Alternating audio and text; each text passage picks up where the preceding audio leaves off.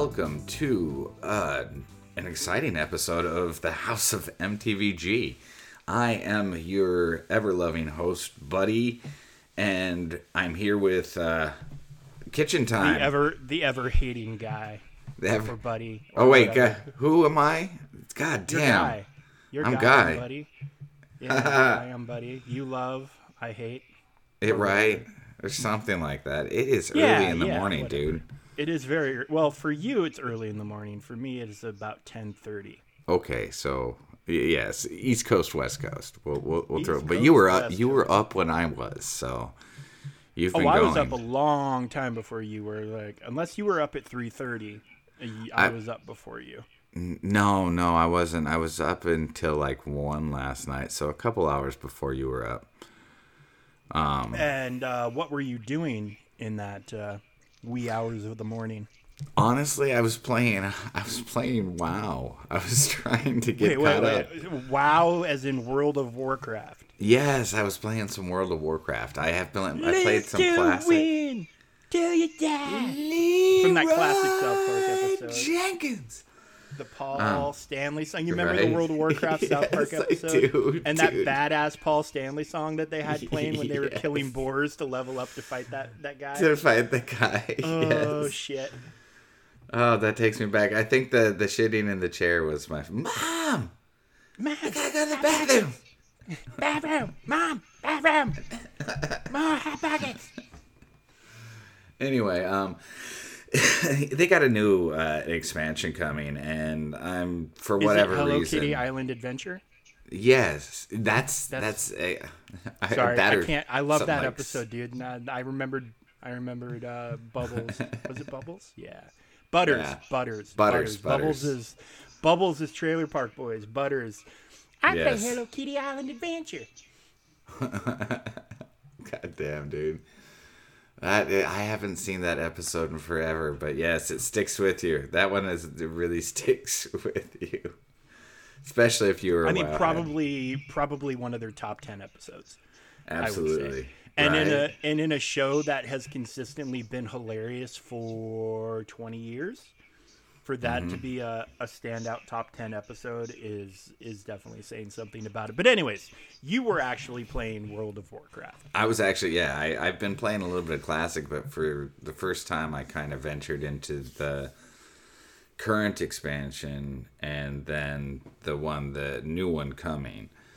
And just to kind of get, well, okay, I didn't venture into the new one coming, but I just, I looked at it and I kind of got an idea what's, what's going. And everybody has said that these last two expansions have been what I guess has been missing since Lich King, and Lich King was the, actually the expansion in my mind. Burning Crusade, people, uh, there's a cult following, I guess. Some, Yeah, you Burning love it or Crusade hate it. is very cult following, and in the oh, how long was I playing Warcraft? About two, two and a half years. I started Mm-hmm. during Lich King, and yeah, that was that was the time when you were hearing all the people who had been there from the beginning were like, "Oh, Vanilla WoW was the best, and Burning Crusade was awesome." And like, I frankly, if I ever rolled a new toon, I just couldn't wait to get through that shit and get to Lich King.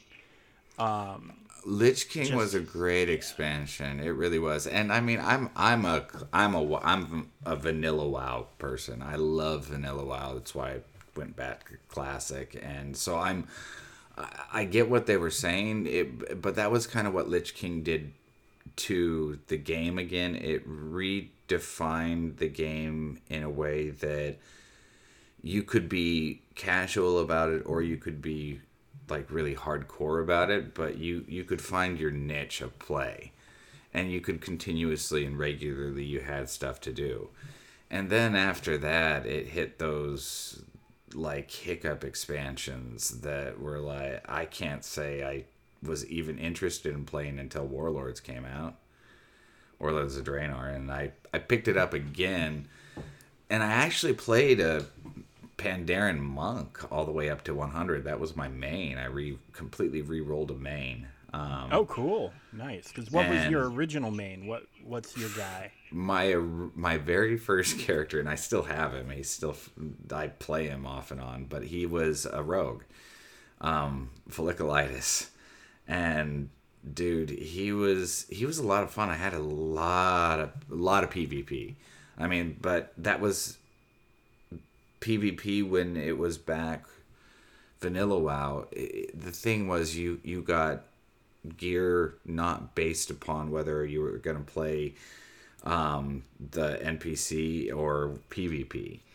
It was all just one one gear um, that you could go out and grab. Um, fire resistance. You had different sets you would build based upon what you were going to go do. But you had just a basic. I mean, your PvP set wasn't really a PvP set, at least for the rogue, because you just wanted high damage either way. Right, right, right.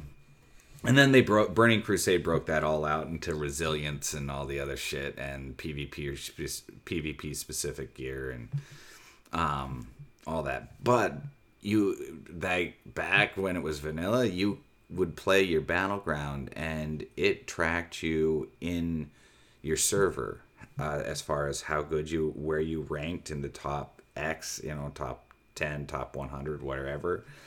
I mean, I made it all the way up to the top 50 of my server, and like I was uh, a legionnaire at level 45, which was ridiculous because, wow, fucking, fucking nerd over here. yeah, like dude, it was it was so cool, shit.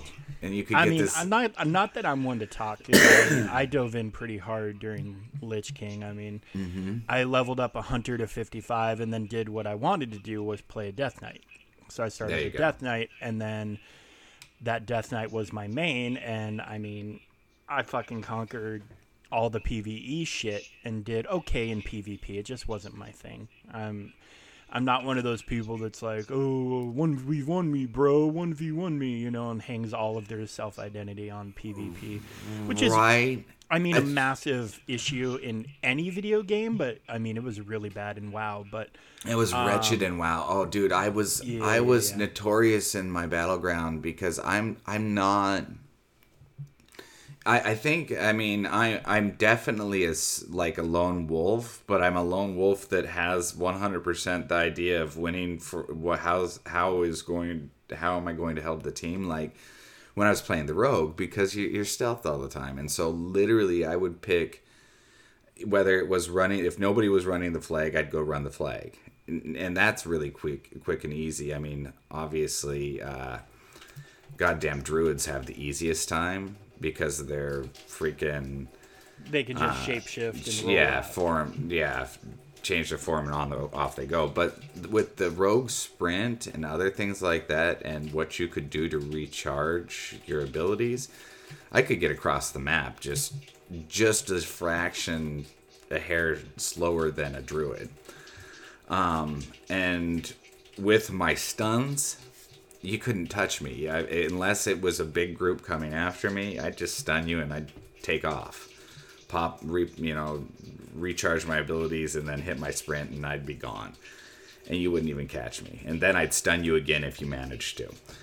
It's, it was so it was like it was a lot of fun that way. Or i would pick the strongest guy that was murdering everybody and i would specifically just target him and just either stun lock them or just continuously grief them. Um and we would i dude i won probably 75 80% of the battlegrounds i was in. Now i didn't alone win them because if i didn't have a good team that was doing the other work it didn't matter. But when you're playing that much in one battleground bracket you pretty much get a like you you develop just the regulars you learn the names of the regulars that you play with and who's good and who's not good so you can even when you start running you can get into I don't know, a really you were used to be able to get into a really good bracket. Now there's it's so diverse. It's really hard. There's not that regular continuity, you know, continuity of of players in the battleground. So you can requeue and requeue and never be in the same group unless you're actually um, joining, a, making a party. And then once you start making a party in WoW uh, and the PvP now, dude, that puts you in a completely different bracket because you're playing a- against other premades versus just a, a really baseline comparison of how good this side versus how good that side. Some, so they can really control how good the team is now by gear score and all these other ratings that are built into the game. Where back Right, in the right. day, there was none of that. You just got you got thrown into the mix, and if you were in a bad rotation, you were in a bad rotation. You just you needed to walk away for like 15 minutes and give it some, um, because otherwise you were just going to be frustrated and beating your head against the desk with because of the group you were in. So, but yeah, so we'll see what these Sure. ones It's like that in in anything. You know, I play Destiny 2 a lot, and Mm-hmm. you know, when I I really only do PvP now um, when Iron Banner is around, because I did a massive, massive, massive uh, PvP quest to get uh, Luna's Howl and Not Forgotten. Which is you have to play competitive PvP for that, and uh, by the time that was done, I was just over it.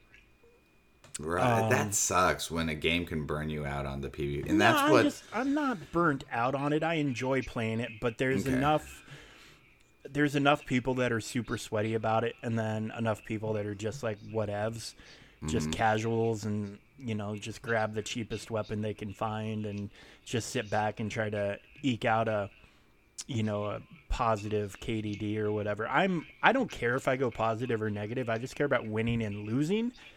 Um, because the rewards come from winning and losing. Yeah, you can get stuff from getting kills too, for sure. Uh, you know, catalysts used to drop for weapons and things like that if you got good kill streaks in certain activities, but um, it's wins. I care about winning. Um, so like people who just want to sit back and get killed in a and try to get kills in a territory control game, you know, I'm just like, well, okay, you're useless to us. You're completely useless. If you're not right go Call in- of Duty and not holding the freaking the the points like A, B, exactly, C. yeah, it's, like the it's domination. I'm, it's domination. called control. It's called Yeah. control in Destiny 2, but yeah, it's domination. You have three points. Come on, you know you every team starts out with one next to their their their spawn Mm-hmm. and then there's the neutral one in the middle the middle of the map. And then you know i play the objective. I always do. It's uh, you know it's why i enjoyed battlefield so much is because that's a very much an objective based game Alterac Valley originally, when back in Vanilla Va- Vanilla WoW was. I from what I hear again, uh, uh, there's a Ashran or something like that in New WoW that is just a PvP island. So oh I- dude i wouldn't i wouldn't know like i said i did my two or so two and a half years of nerding out on wow and right, no, no, know, I'm just the- saying. I did the Shadowmourne quest line all the way to the completion. You know, I got I killed uh killed the Lich King You on got the hard Frost. mode with you know, yeah. You got Frostmourne, didn't you? mode. Uh Shadowmourne. Or Shadowmourne? Oh yeah, that. Yeah, I okay. got I got Shadowmourne. Yeah. yeah, yeah. I did that whole quest line and got the Damn. got the ultra exclusive box of items that came with it. You know, it had like a mount and a tabard, and Mm-hmm. I sold most of that stuff for hundreds of thousands of gold, and I never had to worry about gold ever again. Um, like even to the point where I was just like, uh, homeboy, would be like, "Can I borrow twenty gold?" And I'd be like, "Here's five hundred. Just, do I need to pay?" it?" No, don't even worry about it.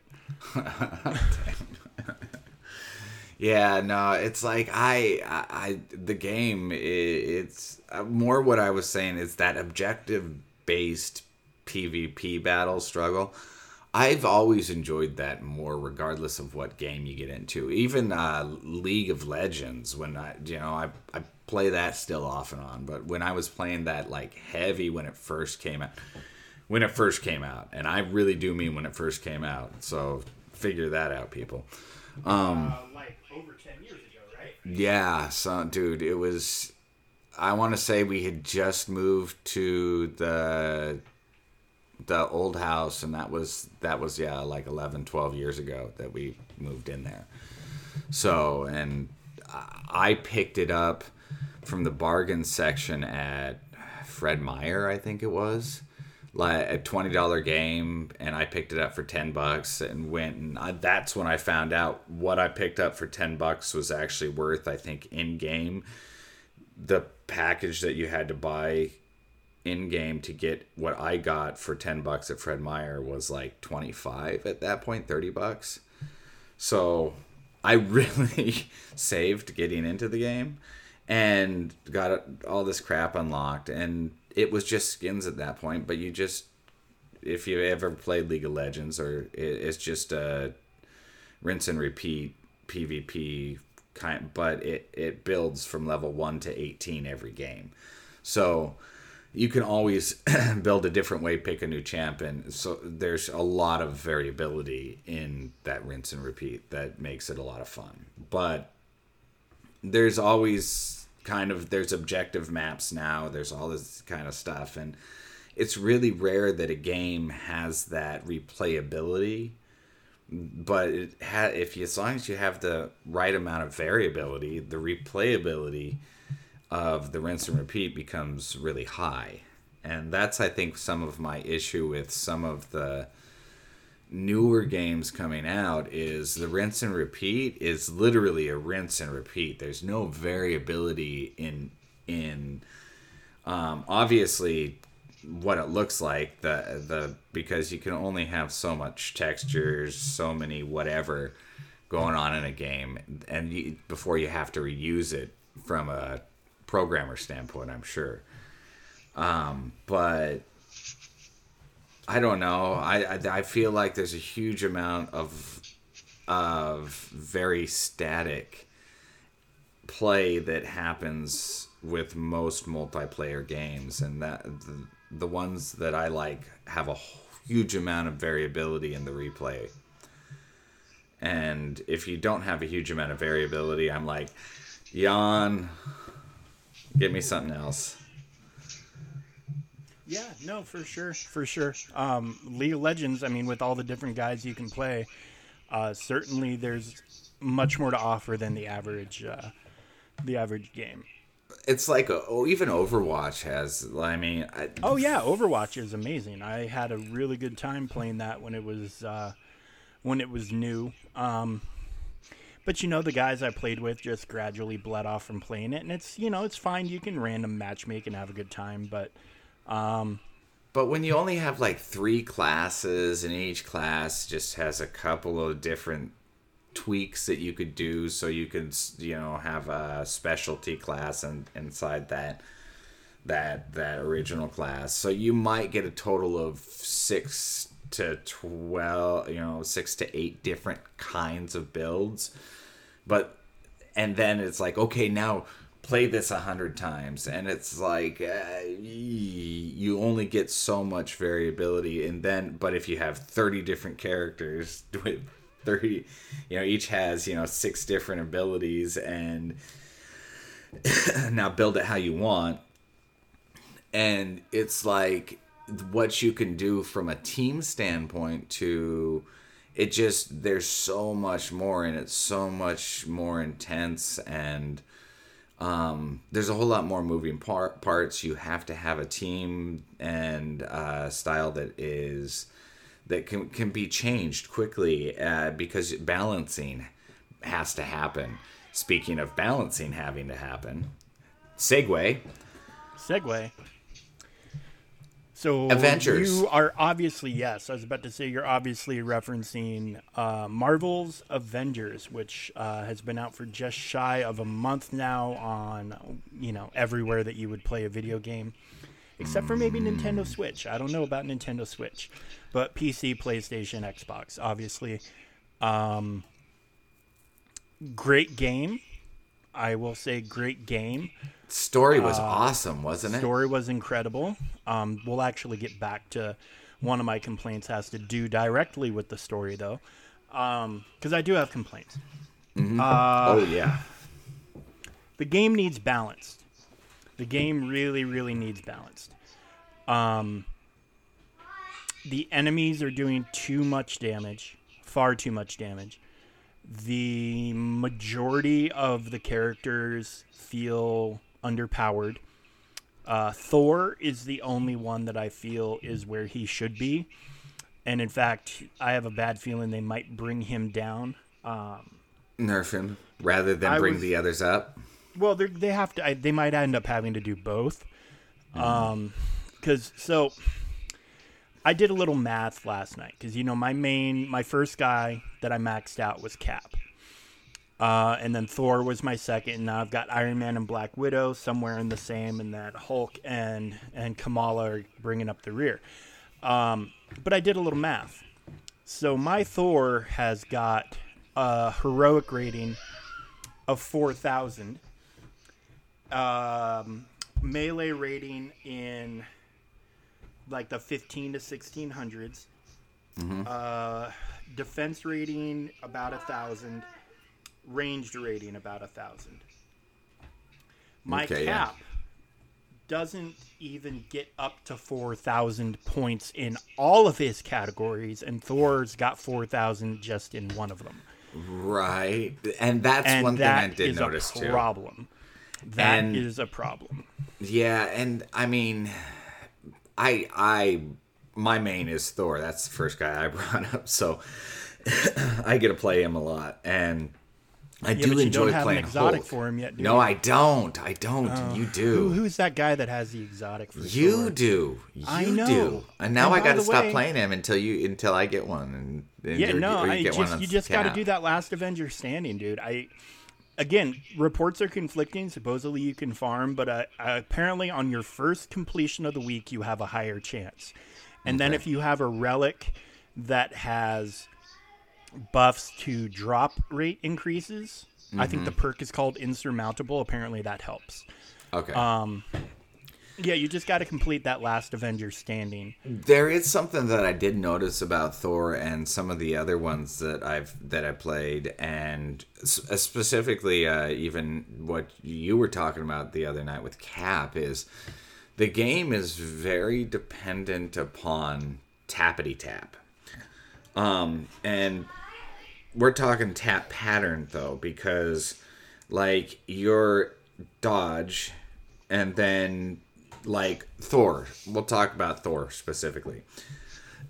Those enemy when they're getting ready, the yellows, right? That when you can guard break them. That is so important in the game. So your R2 tap for specific characters, like I think Cap is another one that has a field. Um, Iron Man is another one that has a field that if someone's yellow and going to strike you, if you hit your R2 at the right time, Cap does a counter, but uh, Iron Man and Thor do basically. Iron Man's like an arc blast, Thor's uh, Odin Force. They and you Yeah, get this Cap, huge uh, a like Cap does a parry with his shield. yeah. He does so a big shield parry. Right. And the other two, you get this really nice AoE effect. Meanwhile, the cap is just, you know, a parry. But at the same Well, yeah, time. actually, it does hit in a radius, though. Does it? Okay, it, perfect. it will do. It's like Backs everybody off. It's like a cone effect in front of you. Okay. Um, you will end up knocking back multiple people if they're in the perfect. I don't, obviously, okay, I don't But it's not three. But it's not 360. yeah. Like like Iron Man or- and or Thor. Cat or yeah, Thor and Iron Man, and But that is so important in the game. Just like Kamala's are to dodge everything. So that intrinsic is meant to be used just as much as the four buttons you're tapping. You're talk they're talking tap you're, pull, you're pulling your trigger just as much as you're tapping other things. And that is when I do the best with Thor is when I get that t- that trigger going just as much as and I'm tapping everything and it's sequential. It's not like you can just like mash button mash. I'm not talking button mash. But I'm talking you have to tap. It's like it's a tappity tap game. Uh your square button or take your pick on whatever system you play on. We just well, I referenced mean, PS4 we're on because we're on PlayStation because you know we have both Spider-Man. consoles, but Spider-Man is coming exclusively to PlayStation. and it Um, wasn't one we wanted in amazing graphic. Um, there's games that I feel like are so perfect for the the high resolution and making sure you get the graphics, and that's Xbox One, Xbox period all the way. Well, the One X in particular Um, yeah. has got the best Oh, God, graphics it on is so beautiful. right now. I mean, look at like when you came over from you got your Xbox and you got Red Dead Mm-hmm. on the One X, and then you got the 4K TV to go along with it. I mean, you were telling me it was a night and day difference between the PlayStation. and, It is, and, and I have both. I actually have I have uh, Red Dead for. this is really sad, people. I have Red Dead for both state, both PlayStation and Xbox, and I can tell you, hands down, definitely. Um, there are each game plays a little differently. Um, graphics wise, oh my god, Xbox hands down. Uh, PlayStation has a little bit slower time on the load shit, um, unless you're talking about loading into the game, and then it's just it's a competition to see who can be the worst. Um, but it yeah, was I like mean, but there's honestly, just I think like a lot little, of that has to do with game architecture itself. Mm-hmm. Absolutely, absolutely agree with that. And it's just, but you get it, you experience a little bit how the systems work differently, what their priorities are, where they pri, how they build the games out, um, and as far as uh, the, what, yeah, uh, the the how the different systems run and work, um, and the programs programming. Um, anyway, but it it's just night and day difference. So if you want graphics, then the One X is, and then probably what? When's the new Xbox coming out? November 10th. That which one I don't I don't want to I don't want to talk about because I worked my ass off to get a pre-order in and Still didn't no? even still nothing. Oh, yeah, no, they between bots and everything else, they were every website was bogged down. So Don't you hate that? It's like yeah, Well, I mean, I have a feeling if I'm at my Walmart here in my small little town launch day, they'll probably have one sitting there that I can just walk go. up and buy. there you go. And if not, you know what? It'll eventually I'll walk into a store and they'll have one. Right, I mean, and I have the money to where I can I can walk into most stores, and if there's a, a toy upwards of two thousand dollars, I can be like, I want that. I mean, ask my wife and point to my gun collection. Yeah, Um, there you go. And that's kind know. of it. There you go. There you go. Exactly. And that's kind of that's the fun of it. And that way the scalper doesn't fucking win. Well, yeah, but I mean, have you gone on eBay Hmm. to see how many hundreds and hundreds of PlayStation 5s and Xbox Series X's there are being scalped right now? And and the dumbasses who are buying them. Yeah, right? That's If just you're one it. of them, if you're one of them, fuck you. If you're a Yeah. dumbass buying from a fucking scalper, go fuck, Fuck yourself Yeah, because seriously. you are part of the problem. Yeah, You are seriously, take absolutely part of the problem. Don't buy Take that broom scalping shit. Don't buy scalping shit, and then guess what? The scalpers go away. R- amazing how that works. They wait, wait. five hundred dollars. You mean you mean supply and demand does actually work when you're talking in things in like scalpers and you know dealing with that shit? It does, and so fuck. exactly? Why are you paying double for a console and just putting money in some dickhead's pocket? If when- you didn't buy, yeah, if you didn't buy it, they'd had they're ju- if how expensive these damn machines are. It's like what? Yeah, they're gonna go out and buy it. If they're not moving it, they're gonna not be like, eh, if, if I can't, you know what? The community won't buy them. You could try and scalp them, but the community don't buy them. Maybe you'll get one or two sold, so that's a good idea, I guess. But overall, No, the community what- won't buy. And then they're not. They're. Gonna, I'm not going to waste my money on that. Well, watch me buy their games up. And What now I- they're electronic. It's so. It's like a big fuck you from if you it happened. It'd be nice. Now, I'm sure there's going to be another set of pre-orders, but what I would like them to do in the future, I don't think it would be incredibly hard for all of the retail retailers to pull it off. Is to do a lottery.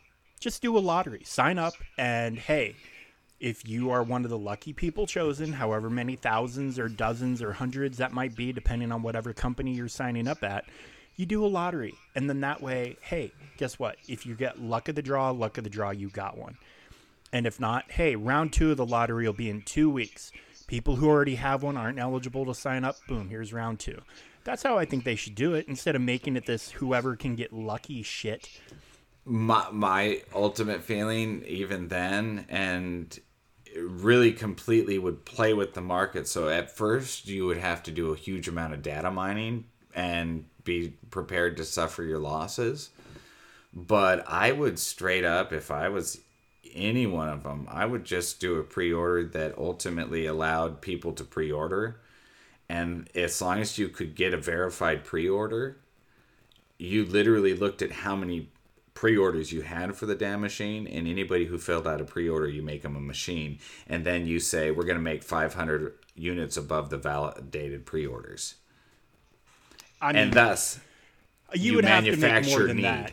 You would have to make. You would have to go ten thousand above the pre-orders. I- you're right Every uh, every yes store would have two. But yeah, no. so yes, hopefully- uh, I but mean, I'm that's not- math I'm not doing. I'm just saying that in my mind, if you, if you're going to open a pre-order, just open it to anybody who pre-orders. Yes, so you're going to have people that are like, I want five machines. Okay, you need to validate, and you need to pay forty bucks on each machine, or five fifty, or hundred bucks on each machine, and then they're going to be like, well, I'm not going to validate that. Then you don't. Then you're gonna. It's luck of the draw. There's going to be only 10 at the thousand machine extra machines made. You will be on the list to have potentially as many as we can give you one. And then, but you know, you can control as a manufacturer how much you really do make and what you how to validate those. But they could do it, and the only thing is, it, it really cuts out the whole supply demand and price gouging that they can potentially do by limiting their own product that's the kind of shit for me that I look at business and want to be, be like, fuck you guys. Um, because it, it it's false. It's just, it's, it, it's a false demand. It's just like Wall Street and the fucking stock market when you look at the fact that we're all playing with 18% of the stock market where 80% of it is controlled by the top 10% or whatever i you know you there's your what 18% uh, leaves. How much means we get eight they have 82 that they play with. We fight for table scraps uh, for in the in stocks and everything like that. Meanwhile you have 10% of the country that if like they dump just a little like a quarter of their portfolio it sends wall street into a tumble. I mean so it's like uh, it's just false. It's this we we get this idea that it's it's all this stuff is built up and it's real but it's and that's the kind of shit though that it's sony paid for it uh back in the day when they did fucking beta and prior proprietary shit. Um who was the other? Well they've all paid for proprietary. I think the only one who's ever been successful with it was apple and even now they allow they're you as long as you can license get you through the licensing anybody is able to develop an apple something now because the how of how they've gone about creating the openings in their product for um the the creative culture. But i think i mean do you know anybody do any other pri- proprietary companies that have really been successful that way Uh, um, I mean, off the top of my head, I can't really think of anything. Right? Um, it's like I, I'm just back to Sony and pretend, uh, Beta. I'm not gonna pretend to understand how big corporations work. Um, like, I would think Microsoft or Sony or any major Apple, like, okay, for example, iPhone, I think is a perfect example.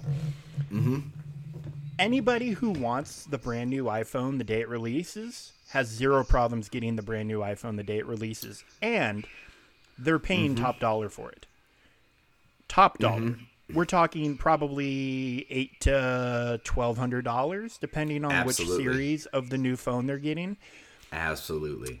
Um, anything Apple, anything Apple launch day, you can get it. You're gonna have to stand in a line, but you're gonna get it. So yes, I know a phone is probably simpler to manufacture in some levels than a game console. Although, I mean, I would think the phones would be harder to manufacture because of the size. But I just But I'm I don't can figure it understand out, why right? the why the companies who historically have sold millions of consoles over the course of the generation wouldn't come into the generation with a million ready to roll. right and it, looking at it and saying all right we got they by now they should understand the market they have had long enough to look at and i mean all, freaking consoles have been around since we were little kids now and yes, when i yes, since I was That like, was the birth I've had of a them. video game console since I was like three years old, and I'm forty. Exactly. That was the birth of them. But aside from that, it, it doesn't. It they've been around. So if the the data's not there to, for them to be able to figure out how to supply the, it's like Nintendo and this whole Switch marketplace. It's it's ridiculous. Um, and that's but that's what gets me into these companies a lot uh, controlling their supply increasing the demand up as high as they can thus you get almost an overvaluation of the overall product so they can make as much profit as they can and that's Well, that is I mean- business I honest, but I mean, dude, come on. Anybody, anybody, anybody, and I mean everybody, for the most part, is working to make a profit. You work to make a profit. I work to make a profit. I, I don't get up every morning at four in the morning to go to my job to lose money. I go to make my boss as much money as possible, so he'll pay me as much money as possible. That's the deal. oh I actually don't- work at a place that that is like it kind of we we really scoot the edge for we're for profit, but dude, we have we we've been running. Yeah, uh, yeah. I mean, okay, but you, you worked forever. For, you worked your fam- at your family's medical practice. yeah, So, but I mean, but when you worked at Denny's, your job Bam. was to do as much as much sales as you could because the more Denny's, sales you did, the more yep. the more money you got. you name it. Yeah, and that's exactly right. And because you know, and I. My feeling has always been uh, you should never feel bad about charging a fair price for whatever your product is. Sure, Um, and and honestly, and- as but when it comes to hold on, but when it comes to consoles, and I don't know if this has ever been substantiated. and Maybe you've heard something. That's the only reason I'm breaking in like this is um, It's all good. I hear that the majority of these companies, so Microsoft and, and Sony will just say, actually lose money on their console sales, but are hopefully making up for it in controllers and proprietary games and accessories and things like that. Have you heard that at all? Mm.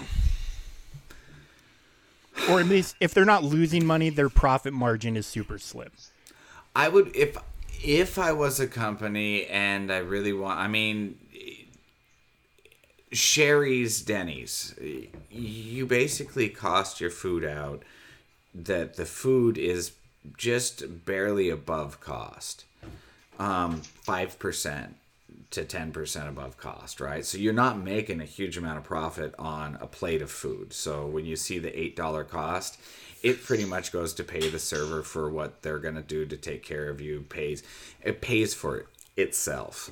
Where you get like hundred forty percent um, return, so you you know you don't just get like a, a glass of soda at a restaurant. Mm-hmm. They the ice and everything. The overall cost of that soda is like twenty cents, but If you're gonna pay two bucks. If that. Oh, it's more like three dollars now. Like two Right. ninety five seems to be the standard cost of a of a Coke at a Texas Roadhouse or wherever you go.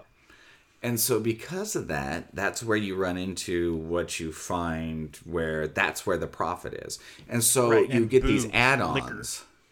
Yeah, exactly. Uh, boot. Yeah, that's like it's another one you upcharge like two hundred percent kind of thing. So what you see, end up seeing is you have a huge amount of people that are trying to push add-ons and push the the get a drink here, get some sour cream, an extra thing of butter costs you ten cents. etc., etc., et cetera, et cetera, down the line, because that's where the restaurant business makes a huge amount of profit. Huge amount of profit. That, I mean, Right. And So- if, if game companies are doing the same thing, that's fantastic. I mean, look at me. I. So I'm kind of a. I don't know. Is dickhead going to be the right word for this? I don't know. But I'm. It probably drives my poor wife nuts. Um, so, like, I bought the Xbox One uh, day it came out, bought the One S day it came out, bought the Elite Series 1 the day it came out, bought the One X the day it came out, bought the Elite Series 2 the day it came out. We're talking yeah, $3,000 total for all of that in six, seven years, probably. I mean, And- I'm a sucker for the shit. I'm a sucker I'm- for all that shit. I'm I admittedly can be just as bad, my poor wife. I'm I'm not as bad as bad, but I mean we have switches in the house. And I don't just say switch a switch in the house. I say Well, switches. yeah, because everybody's my, got light switches, dude. What the fuck? my You kids some- both have one rich? now. You fucking Yeah. rich? We all have light switches, you bastard. I have a about? regular switch and then the two lights because the kids' birthdays. No, no, no, bro, bro, bro, bro. I was Um, Yeah. doing a pun. You said a switch. I was said everybody has a light switch, as in the thing you turn on the light with. Oh no, no! What you got to You understand is there's stoner things called no, no, no, no, no, no. There's things called switch lights. Like a Nintendo Switch light. Yes. Okay, And- you, that's that's where I was trying to roll with with the pun. Yeah, yeah, yeah. I know, and that's where I'm like going. Oh no, no, no! It's like to me, it's like just just an ever growing marketplace. It's like a Game So Boy. Nintendo meets- got punny naming their fucking system too. yes, yes, they did. Um, completely. And then, Nintendo but yeah, USA, it's like, Redmond, Washington. and I still Redmond, have my. What we still have the Wii floating around here, but then I have the PlayStation. I have the the you know, PlayStation. I there's a PlayStation three in the house still. PlayStation 4. I have the Xbox One X. I did have the Xbox, but I had I was made to trade that in. Um, Oh, the one I the one I sent you. yeah, yeah, yeah. Yeah, yeah, yeah. So Yeah. you and I can play together. I sent him when I bought the One S. I sent I sent him my original Xbox One with the Kinect. And and oh my god, we had so much fun. And you Uh. got it sounds like you got more than your money's worth, especially if you traded it in towards something better. That's awesome. The One X, yeah, that was because you convinced you. That was the thing is by you doing that, uh, I was hooked on the Xbox's graphics. Um, and then when they put the 4K player in the One X and PS4's Pro just had a digital card that could run 4K, but they made you purchase everything out of the um, inst- the PlayStation Store. It was it I- was it wasn't even native 4K on the PS Pro. It's Nope. upscaled. Yep, It's and native So, 4K on the One Yep. X. so I ultimately said, "Fuck you, Sony," and I'm out. And I went to the One X at that point in time. I am I because of fucking Spider-Man, I'm probably gonna have to buy a PlayStation Five and the play the Xbox whatever is coming Series. X. Series X. PS5, Xbox Series X. Yeah. Okay. There we go. Although you I gotta- can, you could buy the Xbox Series S, the all digital edition, which is not as powerful, but uh, it's much cheaper. Yeah. It's a two ninety nine price point, and it's all digital, and yes, not as powerful, but more powerful than the One X even, but less Okay. powerful than the Series X, and less powerful than I think both the Sony stations. But it's meant to be here's your affordable entry level. If you want a better experience console, Yeah. Um, and so that was kind of that was where so that's kind of and I'm so my guess is down the road. I'm different in the sense that I buy them like after a couple of years of them being out when they've got with there's all the bug fixes and all sure, the sure. the hardware changes and swaps for this and that and it's I gen yeah, so I generally buy then. Um, but Well, I- will tell you if it's I always Spi- buy.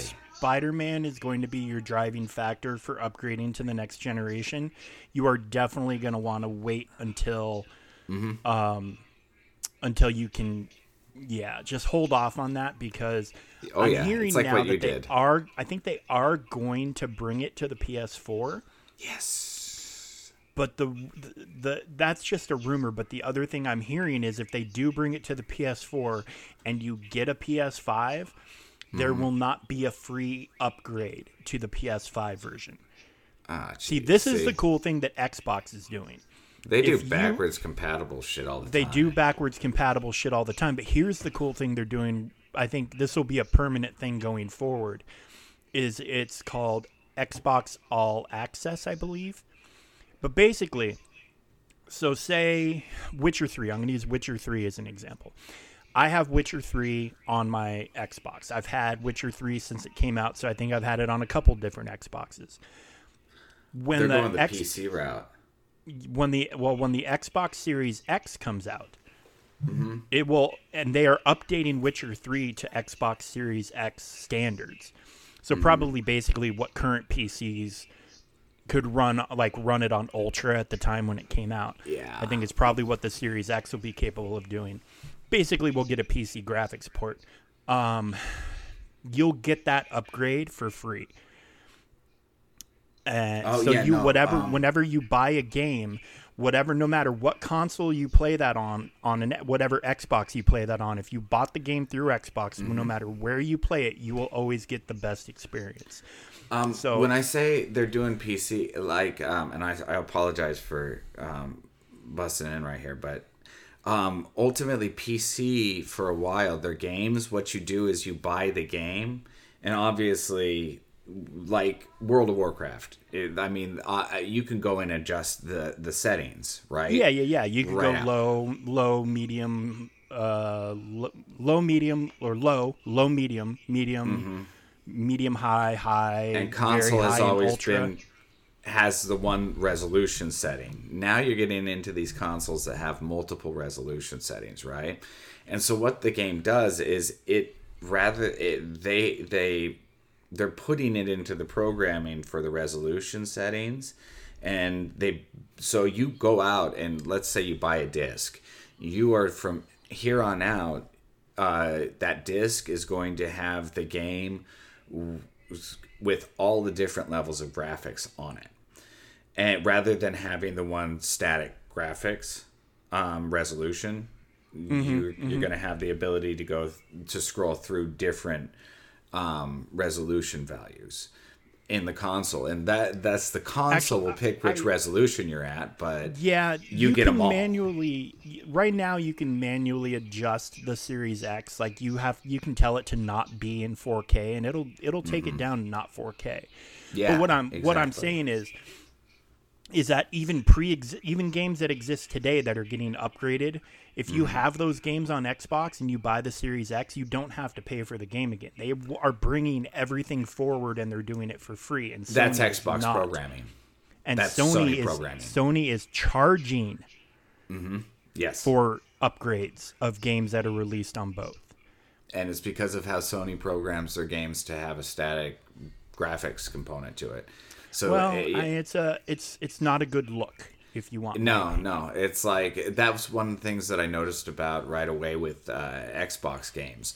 I go out and buy a 4K Xbox game eh, or an Xbox uh, uh, Xbox game, and I get that 4K, but I can also play it. If I didn't have 4K, I could play it on the uh, one of the other Xboxes. It, it wasn't specifically that I could only play PlayStation. You if you buy a 4K disc and you go and pop it in your PlayStation, you can't play it. You, you can't play those games unless you have the specific right player.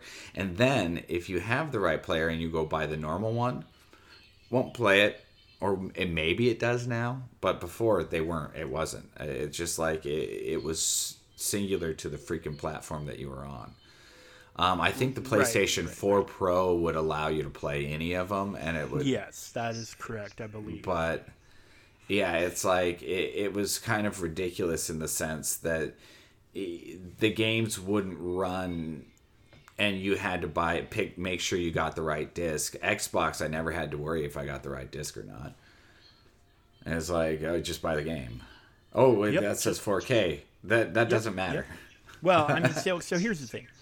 I'm not in the disc business anymore.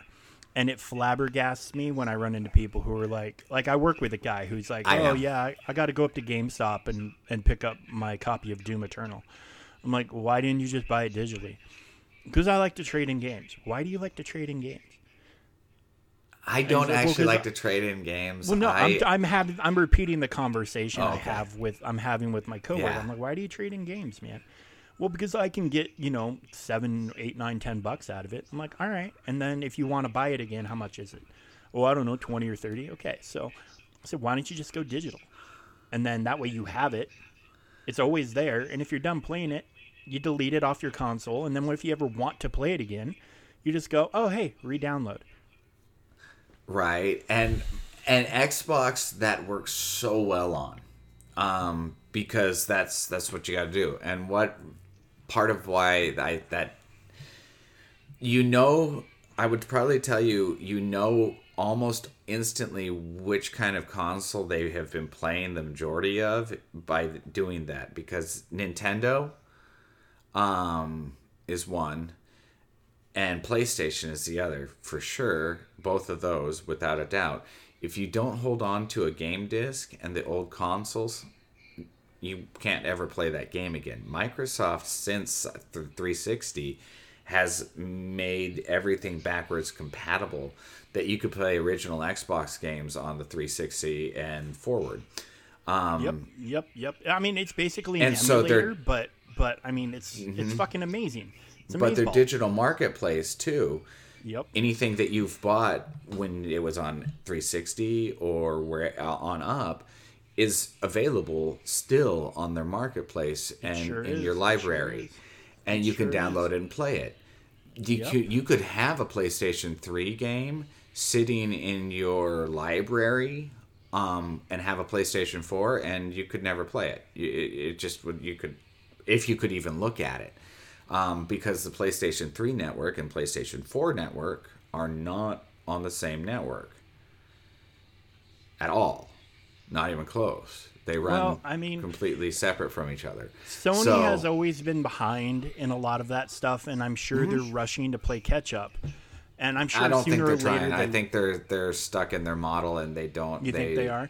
I mean, but here's They the thing. weren't gonna start. They will were the whole reason they started charging for um, online their online network and like Microsoft did is the security factor after they got hacked and had their network shut down. yeah, Um, yeah, yeah. that was the whole reason why they pushed and made move to the the current networks and PS paid Plus. network. Yeah, yeah, yeah. Yeah, um, like Xbox Live and uh, or and originally it was wasn't it Gold or whatever. Yes, Xbox Gold. And then it Was- became Xbox Live Gold, and then it just was no, it was Xbox Live originally, Yeah, and then and then Okay. and then it was Xbox Gold, and now Okay, it's Xbox Game Pass or Xbox Ultimate Game Pass. yeah, And now they're doing something. I think they're, they have a program called like Xbox All Access. I saw that.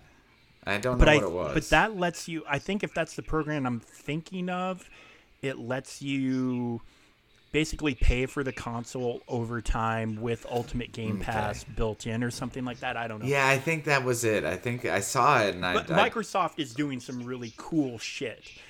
putting Um, putting the console in people's hands. But again, that's where their model is to make money on. I don't honestly, dude. I don't think the it's games. the console they care about so much. I think it's the well, no, that's Pass. what. Yeah, I think well, it's the Game because Pass. the They what they people to have found is the Pass. sub- because the subscriptions, it's it's WoW, and it's the microtransaction and WoW. What they have found with League of Legends and my and, World of Warcraft and games like that is people are willing as long as the content's there, they're willing to shell out the money. for these things. Um, like League of Legends, while it's free to play completely, obviously you have to. I mean, there's a pay component to it, and it's all just skin based and and um, appearance and those kind of things. Right. Nothing, it's not pay to win. It's just yeah. pay to look pretty. Yeah, and it's all cosmetic. That's there we go. Um, but I've dumped. I don't know. I mean, I can say I've dumped well over the price of the game. I mean, I made oh, everything that I saved. Don't get me started, dude. Don't get me started. Right? how much I've paid on add-ons. Honey, right? if you listen to this, don't don't come home and yeah. smack me. Um, Seriously, yeah. If uh, Amy, if honey, if you ever do, I didn't say that. Anyhow, but the the point is that I. I have invested. If it's a game that I've invested time in, I have no issue investing money in it. Um, and those ones continuously pump out new content that is is worth paying for um, at the prices they charge. Um, uh, WoW is not one that I have. Uh, I can say I have consistently had a subscription since it came out. I'm off and on with it. But when I play it, I just start it up, and I can always say when I start it up and I'm paying when I have the time to play it, and I pay for that that subscription monthly stuff. It's always worth it for the price I pay for even just with classic WoW. I started the sub- subscription up again, but oh. the classic WoW itself is uh, you free. keep talking. I've got a pissed kid. I need to go and check in. No problem. This remember this is Sunday morning with Buddy and Guy, and the House of MTVG. This is how it goes when you're Sunday morning in the kitchen, and we're just enjoying it. But anyway, so Marvel's Avenger. That's where we originally started this whole thing the Avengers game is it's been really fun. The story was really good. Um, but yeah, they they definitely have to balance the characters. Um, and it's a definitely a tappity tap game. Um, I really have enjoyed overall the mechanics of it. There is a way to change the taps to button holds and those kind of things. So there is you can change the overall mechanic of the game that way. It probably makes it a lot different. Um, but I haven't played with it at all. So if you have, let us know what you think. Um, but what I found is the story. The story they didn't. I didn't expect the direction it went the entire time, but I kind of you get an idea. I'm talking back to Avengers because oh, I realized no, I took, I took you with me. I was just letting you know I was oh, okay. back at my microphone. Oh, oh, oh, okay. Well, I'm I'm I'm so glad that we were able to These go. These here Bose earbuds can go wherever I go. I just wherever had to run out go. to the living room and see why the kid was screaming. No worries. Um. So anyway, but what I what I uh, the the Avengers and the story portion of it, I really liked it. Um, story was as great. far it it I really enjoyed it. I I some ways I saw kind of where it was going, but other ways yeah, I was completely I mean, surprised. I think, I think I texted you when I wasn't even halfway through, and I'm like, dude, this guy's going to become MODOK. Um, and because you could just see the transformation happening in every cutscene. Um, the the head was growing, and it was, was like growing, and the body was shrinking. Yeah, yeah, yeah. Right, and I was, and and absolutely was, and but they didn't. It wasn't okay. Always before to MODOK has always been very comical to me. Yes. Yes. um, he machine wasn't. only designed for killing or whatever the acronym. Yeah. Um, and I really, but he wasn't f- silly this time. He was actually a villain. They made him. They they crafted a villain and a yeah, narrative legit. around him that really brought MODOK and and MODOK is a powerful motherfucker. It's crazy how how much where MODOK ranks in the power scale among the Marvel villains. Um, eh, and I want to say he's in the top 10. Probably. Um, I mean, he's not insurmountable. He's not a, no. a, Galactus or a Thanos, but the only his it's like, but his his mental powers are like just enormous and it's and they, that was kind of what it, it, it even stated is so long as he's able to be in his chair and he's so he has his mobility he's almost uh he's nearly uh undefeatable but if he doesn't have his chair he's a wimp, wimp ass villain. Um, and that's basically was I, what i think i remember reading the description of him. And it was very true. It's like without his chair he can't get around you know that head is way too big to go anywhere. Uh but why doesn't he just use his mental his his telekinesis can to pick himself up and hover himself around can't he do probably, that Probably he probably can, but it probably takes so much effort that he's not able to do anything else but move him. It's hard to say. It's hard to say. But anyway. no, it was a great story. That final mission was one of the better final missions I've ever played.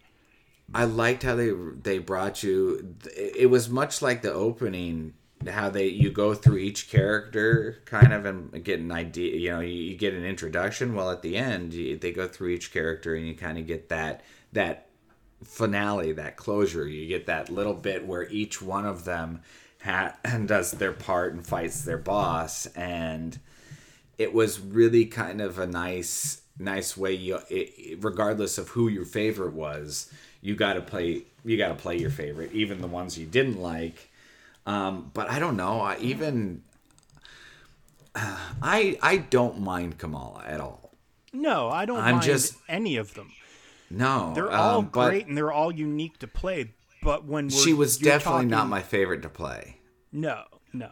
Um, However- you're talking my whole issue, like I like, I enjoy playing every character, but when I can't kill shit as one character, I'm going to go to the character that lets me kill shit.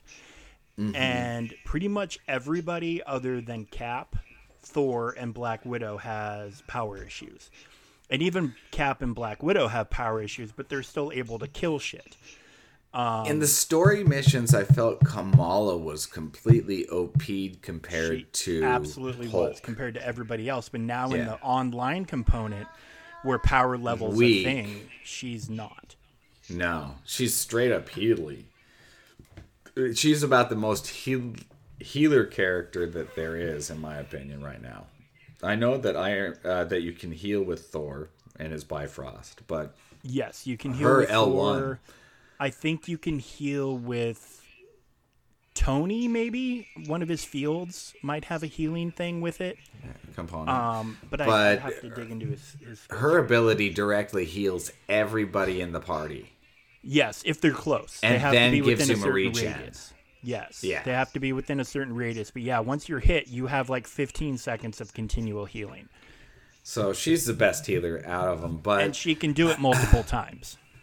I just uh, the my only issue with Kamala was I honestly they played her a perfect teenager. And I'm a 40 year old 41 year old dude. It's like I couldn't care about teenager mentality and why she's drinking a goddamn big gulp. I'm more on tune with Bruce Banner in the fucking RV than I am being in tune with her. Meanwhile, my kids, while they're watching this thing, they're totally in tune with her, and they're thinking the same. They're so it was nice generationally to see that, but that's the whole reason for me why I didn't get into the character as much. I, I just didn't relate, you know. Um, Yeah, no, I, But- to me it was not a relation problem. It was I mean, you basically you didn't really have a choice who you played in the story. So you had No. to you had to deal with it. yeah, But I mean, the story is five percent of the game total, and will end up being significantly less than that by the time everything is all said and done with this game, with everything they're adding. Um, and I mean, frankly, the campaign is insignificant to the point you can't Well, my- even go back and replay the campaign, which is one of my issues with the game. Yes, and but what I would say though is, and what I the point I was I was getting at was that last battle, the last fight when you're playing as Kamala, and you're in that that big old the big last slugfest, and you go up. and when grow. you're way when you become embiggened, mm-hmm. like massively embiggened. massive, yes. right? That actually, I want to say, was one of my favorite parts of the game. Oh, for sure. Hands for down. sure. Loved it. Loved it. Loved that it. was like I, I think part it, it really made me go back to the original Avengers setup um, with the whole Giant Man and and it really was reminiscent of that. Meanwhile, Kamala's feeling like a cross between Giant, well, Ant Man, period, because I she can shrink. I've noticed, um, but and and Reed Richards. It's like this this smush up of the two, and I really am. I like that power set. It's a really kind of a cool power set that they they gave her. Um, Yeah, no, so- it's fun. She's, I mean, and having, I mean, she's only been a comic book character for, I mean, it's less than ten years. Squirrel, her and Squirrel been a- Girl, right? huh? Her and Squirrel Girl, I want to say, have some kind of link, like they're best friends, or maybe that's just some cartoon my kids watch. Might just be a cartoon. I don't, I but don't know. I don't know. In the comic But yeah, books, I thought Kamala. Kamala hasn't been out. I don't think for incredibly long. No, she's a newer character, definitely, and but I like I like how they've how they've added her as far as the game goes. What what they did with her, um, but another reason that last battle I really freaking I'm completely curious about is they say that that was a Kree Sentinel, right? Yes, Kree Sentinel, which looked exactly like a Sentinel from the X Men. right. Yes, Which, and I Bigger. mean, not- even kind bigger, of. but But modeling wise, like it didn't look like I because I've looked up each because they have always said, well, the the Sentinels were made by you know made eh, on Earth by who was it? The Bol- Bolivar Trask. yeah, that's it. Trask Industries, that was it. Yes. Um, and then, but meanwhile, the Kree Sentinels were made, you know, obviously off on Kree, and they're they're absolutely zero relationship. Meanwhile, I don't know with what I've seen from the MCU, with what I've seen from this game itself, and even the ulta the like the ultimate universe and all the different things that Marvel has done they're like DC, they continuously and regularly push into making their stories relevant and and and pushing them and I guess reworking them, rewriting them, re-releasing them into the new generation. So Peter Parker now is still Peter Parker in a 16 year old version in this now modern world. And they constantly and regularly kind of do do that, if not redevelop the character around a new person with the same power sets. Or, I mean, Miles is another example when you go look at Spider Man. Um, for a reintroduction into uh, a, a new continuity for for modern generation, I guess you could say.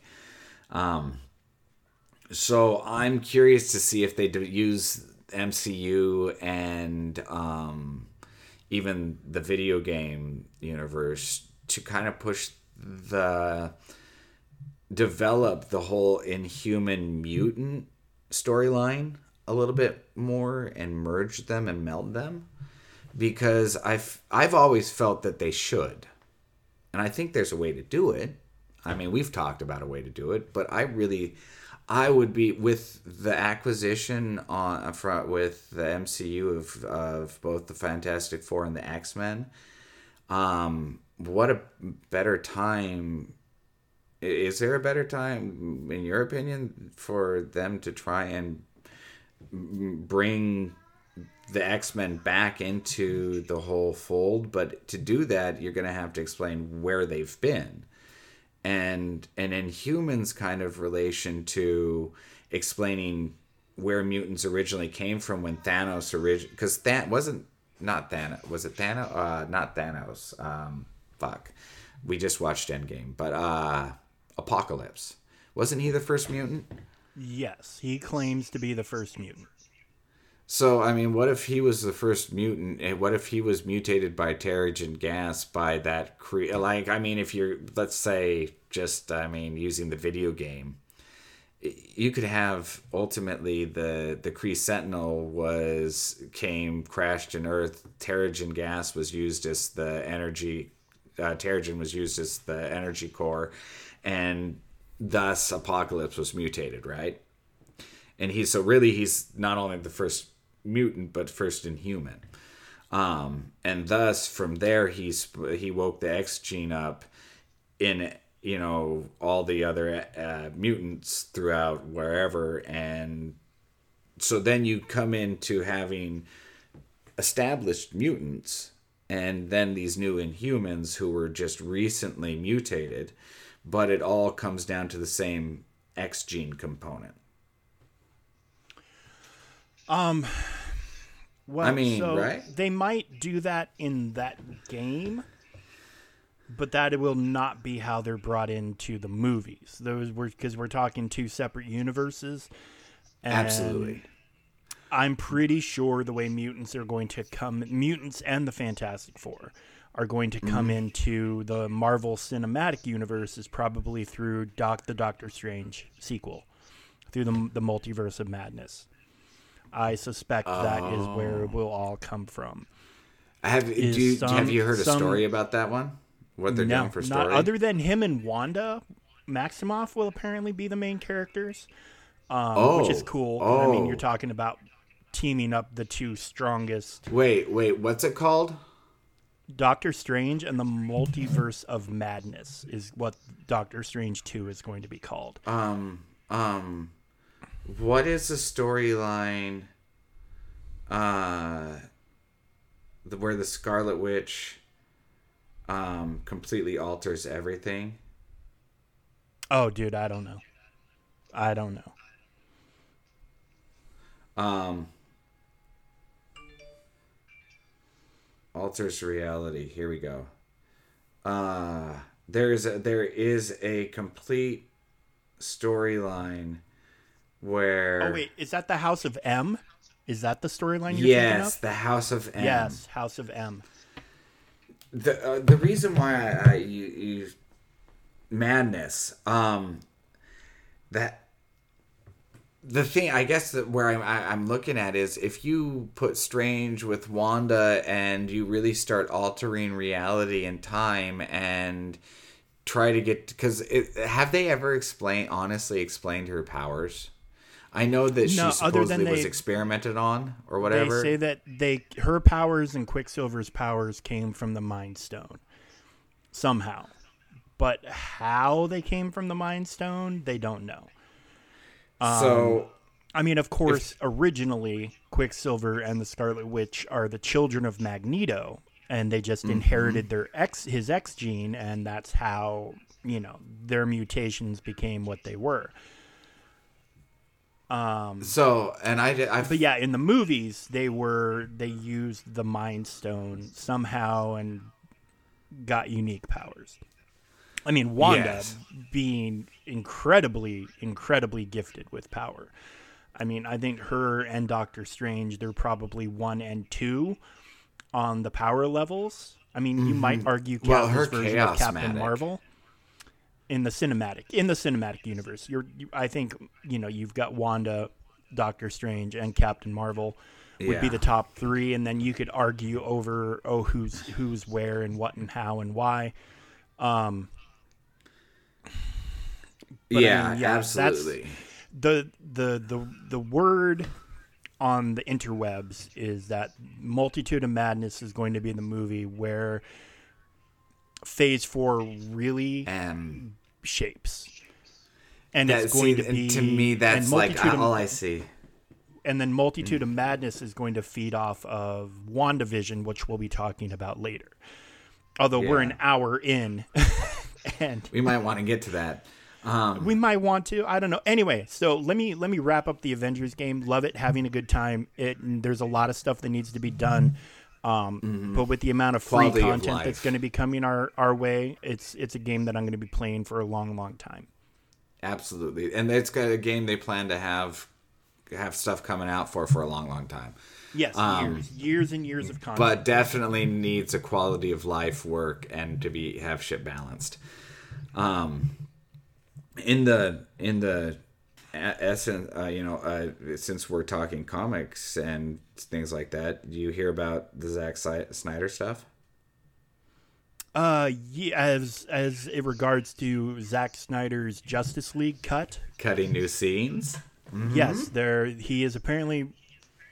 Well, so some of the reports have been conflicting, as they always tend to be. Um, so supposedly everybody was going to be brought back for reshoots, and supposedly they're spending something like seventy million dollars to bring this version of the mm-hmm. movie out. So they're really, really counting on some subscriptions here for HBO Max. But HBO Max is such an amazing value right now. And with the old, with so the DC Universe app that was like the home for the Teen Titans and Swamp Things and all those new live yeah. action shows they did, all of that is getting also rolled into HBO Max. Oh wow! So HBO Max okay. is an amazing value right now, and it's only going to keep increasing as they add more stuff to the fold. Um, but I'm looking forward to Titans coming to there because I really wanted to watch Titans.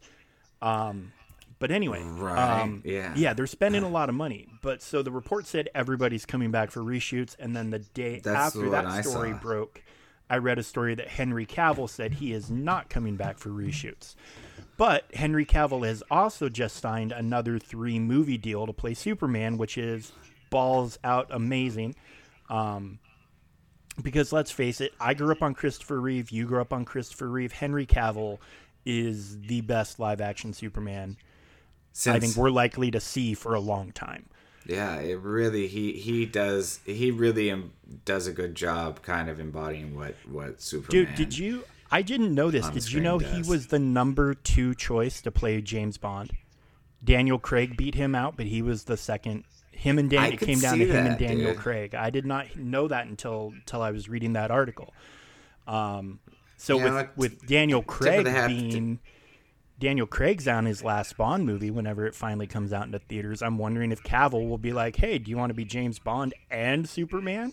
I mean, for fuck's sake, that guy. What could right? he's, hey. he's Superman. He's Geralt of Rivia. He's whatever he wants to be, and now he might also be James fucking Bond. I mean, Jesus. That would be amazing. That would be amazing. Hey, the, Poor ugly bastard. Again, hats off. Poor ugly bastard. Tip of the hat. Um, right? Seriously. Yeah, no, I I've heard to I look heard to look that. like that and then still have to struggle to get all that work. I mean right? Oh god, the, the guy's uh, cut from God's own dick. I mean, let's just be honest. I, right? He's like he's one of those. It's like freaking Thor uh, Hemsworth. Oh god, um, yeah, no, dude. I mean, it's like it's like it's like you just you, we yeah you can't measure up uh, either in stature or dick size. Uh, but hey, I'm okay. Hands on, off. Um, yeah, no, but anyway, so that's me. the report. Um, so them, yes, filming new scenes. Um, I I actually I might be in a minority here, but I don't feel like I am. I liked that Justice League movie. Did I love it? No, but I liked it. It's mm-hmm. one I will I will watch it periodically. Um, there's things about it that are great. It's a well paced movie. It's a well acted movie. The the the action scenes are perfect. Um, but you you know you knew going in watching it that it wasn't what it was supposed to be originally. Yeah. I mean, originally when it was first announced that they were doing it, remember what the tagline was? Unite the Seven. And then it turned out to be only six. For whatever reason, they didn't bring in Hal Jordan. Whatever. Yeah. That, so, They couldn't get Ryan Reynolds. I mean, did they even want Ryan Reynolds? I mean, I don't know. That was just I, a just just a slam at his original his Green. Uh, I I don't blame Ryan Reynolds for that movie. I don't know who to blame. No, I don't movie, either. I, I don't. I, I don't. but he, I doubt he'd ever reprise his role. I mean, I'm sure he would love another crack at it. You think um, so? In the same way he wanted another crack at Deadpool and look what he did with it. So that's true. But he he he he fought to get hard to get the not only to be Deadpool again, but to also get the creative control for it. Yeah, to get the vision of it that he wanted. And I mean, thank God because we got a great fucking version of Deadpool. He got it. He but he nailed it. He like just fucking out of the park nailed it. Um he, he but that's where he he really he's another actor that he's he if it if there aren't some similarities already to him and uh, Wade Wilson, it's like he understands the character perfectly, and it's like Cavill and Superman. Um, it, it's they just fit the role so well. Um, I'm excited to see what happens with Hey, it, homie. but yeah, I gotta Yeah. let me pause this. I gotta take a call. okay, we're pausing. I'll call. I'll call you back. and we're back and live. Are we really back in live? Because that took you Yes, way too many tries, especially as I- the I- guy that edits this shit. Right? No, I I didn't know the it wasn't it didn't snap to the end of the recording. It was actually like just a fraction after. So every time I told it to record, it was getting confused because it wasn't at the end.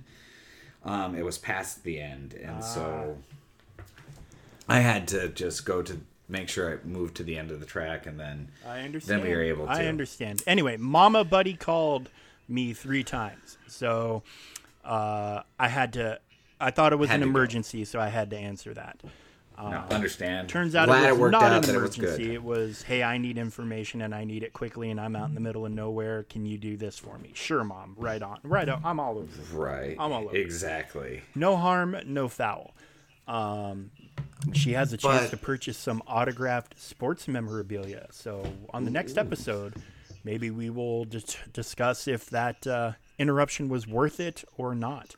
Cross our fingers. We'll see. Um, but remembering where I was, which is hard for me. I don't But I did it. where we were. I do. I was about to say I'm I'm curious to see how this kind of all plays out with the news with Cavill and everything like that, because um, with the new Flashpoint or Flash movie coming out, Yeah, yes, which is Um, confirmed to be Flashpoint.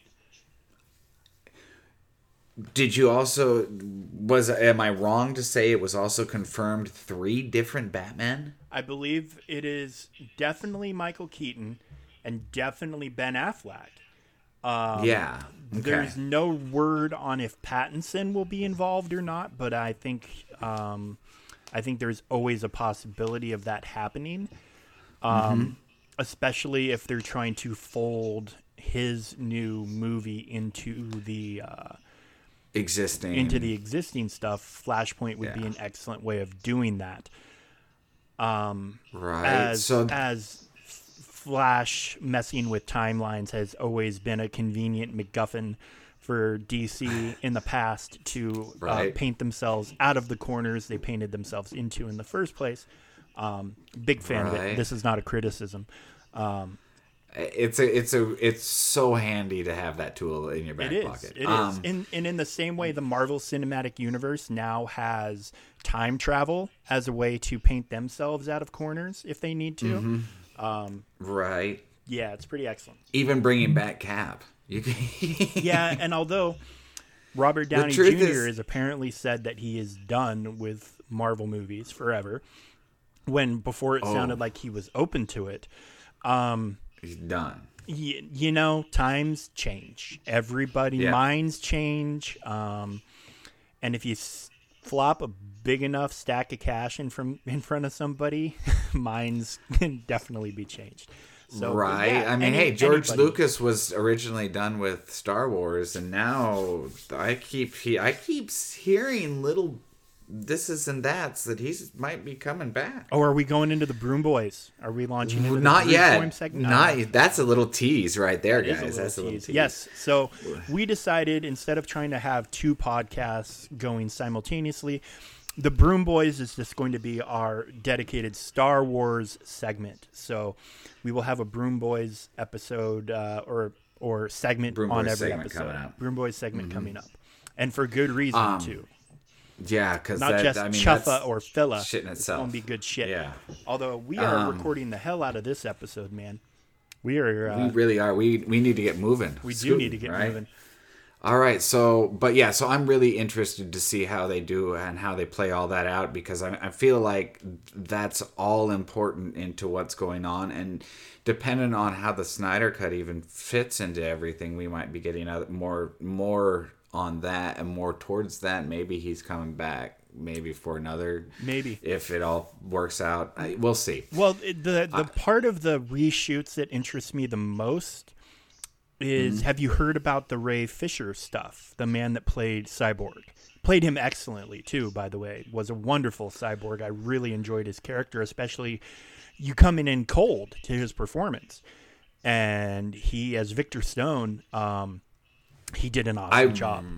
Really liked it. No, I didn't. I didn't hear anything. I mean, I really liked him, and I know that now there's controversy or something he has with been that. making reports, and apparently Momoa, Jason Momoa, our our hero, Jason Momoa, Aquaman himself, Mm-hmm. Yes. has been um, has been backing up these reports that Ray Fisher suffered some pretty horrible treatment from Joss Whedon and others involved in Justice League.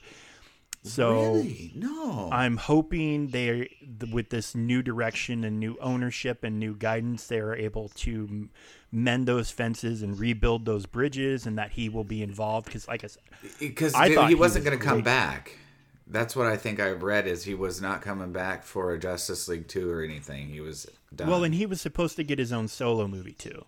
and he did. Yeah, and he was. But and he's also supposed to be supposedly in Flashpoint. Anyway, I liked him. Okay. And I, if anybody at Warner Brothers Media who's in charge of this hears this, he is the best Victor Stone you are going to find. He gets yeah. it, and you need to keep him and do what it takes to make him happy. Because he Well, because it nailed was. Uh, yeah, and because it's such a it's a role. It's it's really hard to be able to like I guess in my mind what a hard role to be able to do and pull off well because not only is he you know part machine but it's he's not one of the best known DC characters out there and he's incredibly powerful in all these things I but think to he's- I do a convincing cyborg I think he's very well known now. Between Yeah. Teen Titans Go and then he actually in the new continuities replaced Martian Manhunter as Mm-hmm. a founding member of the Justice League.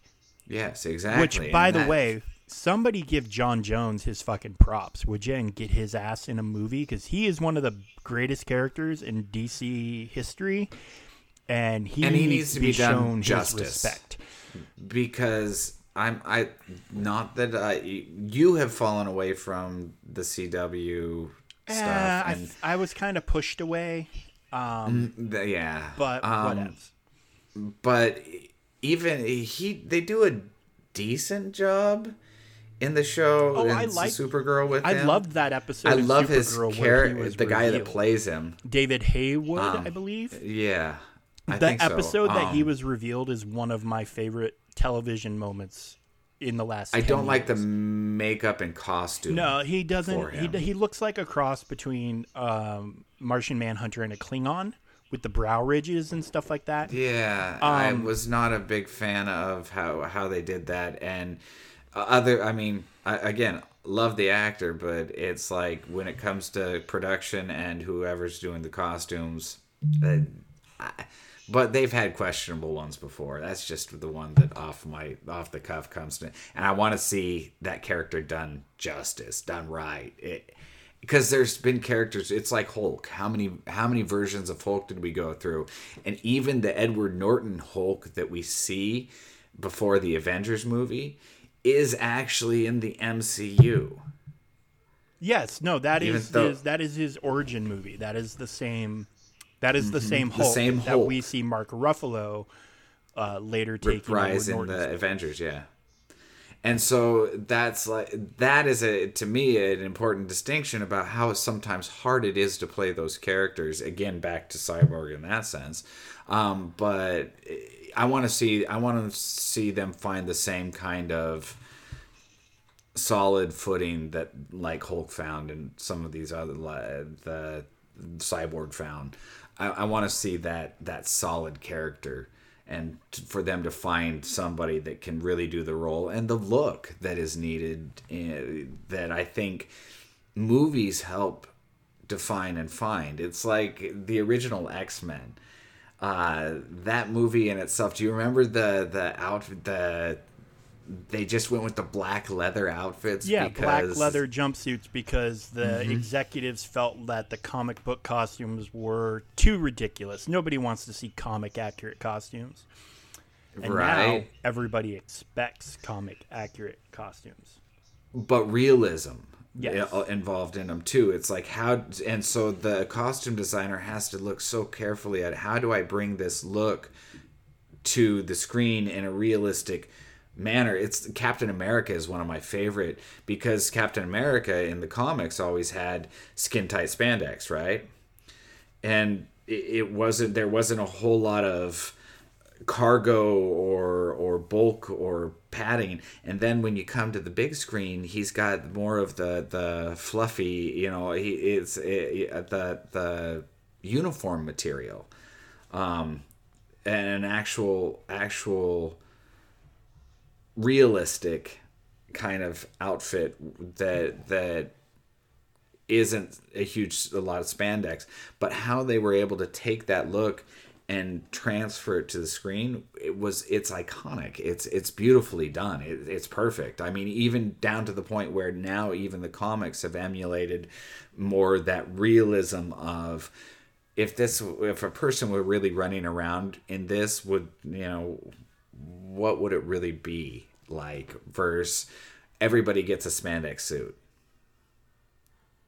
Yeah um so when it comes to cap um cap has had both the best and the worst costumes in the movies. His costume in first avenger was awesome. The costume in the avengers was horrible I do not like that Avengers uniform that they put in. No, it, he looks scrawny. Yeah. He looks like he's got zero and it's almost muscle, spandexy, and it's almost spandexy with the built-in hood. And then, for mm-hmm. fuck's sake, when the Winter Soldier came out and that first suit that he's wearing when he's fucking storming the ship and kicking ass on the deck, oh my god, that's my favorite fucking Cap suit of all time. And then, of mm-hmm. course, the one he had from Age of Ultron up until um, uh, Endgame they they nailed it. They did perfect bringing his classic outfit forward. But man, what a fucking misstep with that Avengers one outfit. Yeah, which I, I think, think, that was like I think that's part of the reason they did the thing with the whole his ass in Avengers Endgame is like, hey, but at least it made his butt look good because that's America's ass. I mean, possibly, possibly. yeah, I like that. Uh, yes, um, I, I I can't disagree with that at all. I I think you hit it on the head there. Um, he has that that first one, but even most of them in that first one, the the costumes were kind of rough. I mean, and even Black Widow's uh, her entire costume, while it's so simple, I think has been hit and miss so often. Even down to that Avengers game and the Stark Stark Tech outfit. That's like what the it looks good until you get to the fucking eyes. Um, so she's one of the harder ones I think also to to to costume for. Um, Hulk. purple. I mean, put the guy in purple pants. Right. It's like okay. Um, but uh, Spider Man is always another one that I think is is a, a difficult one to pull off because it is a spandex like suit.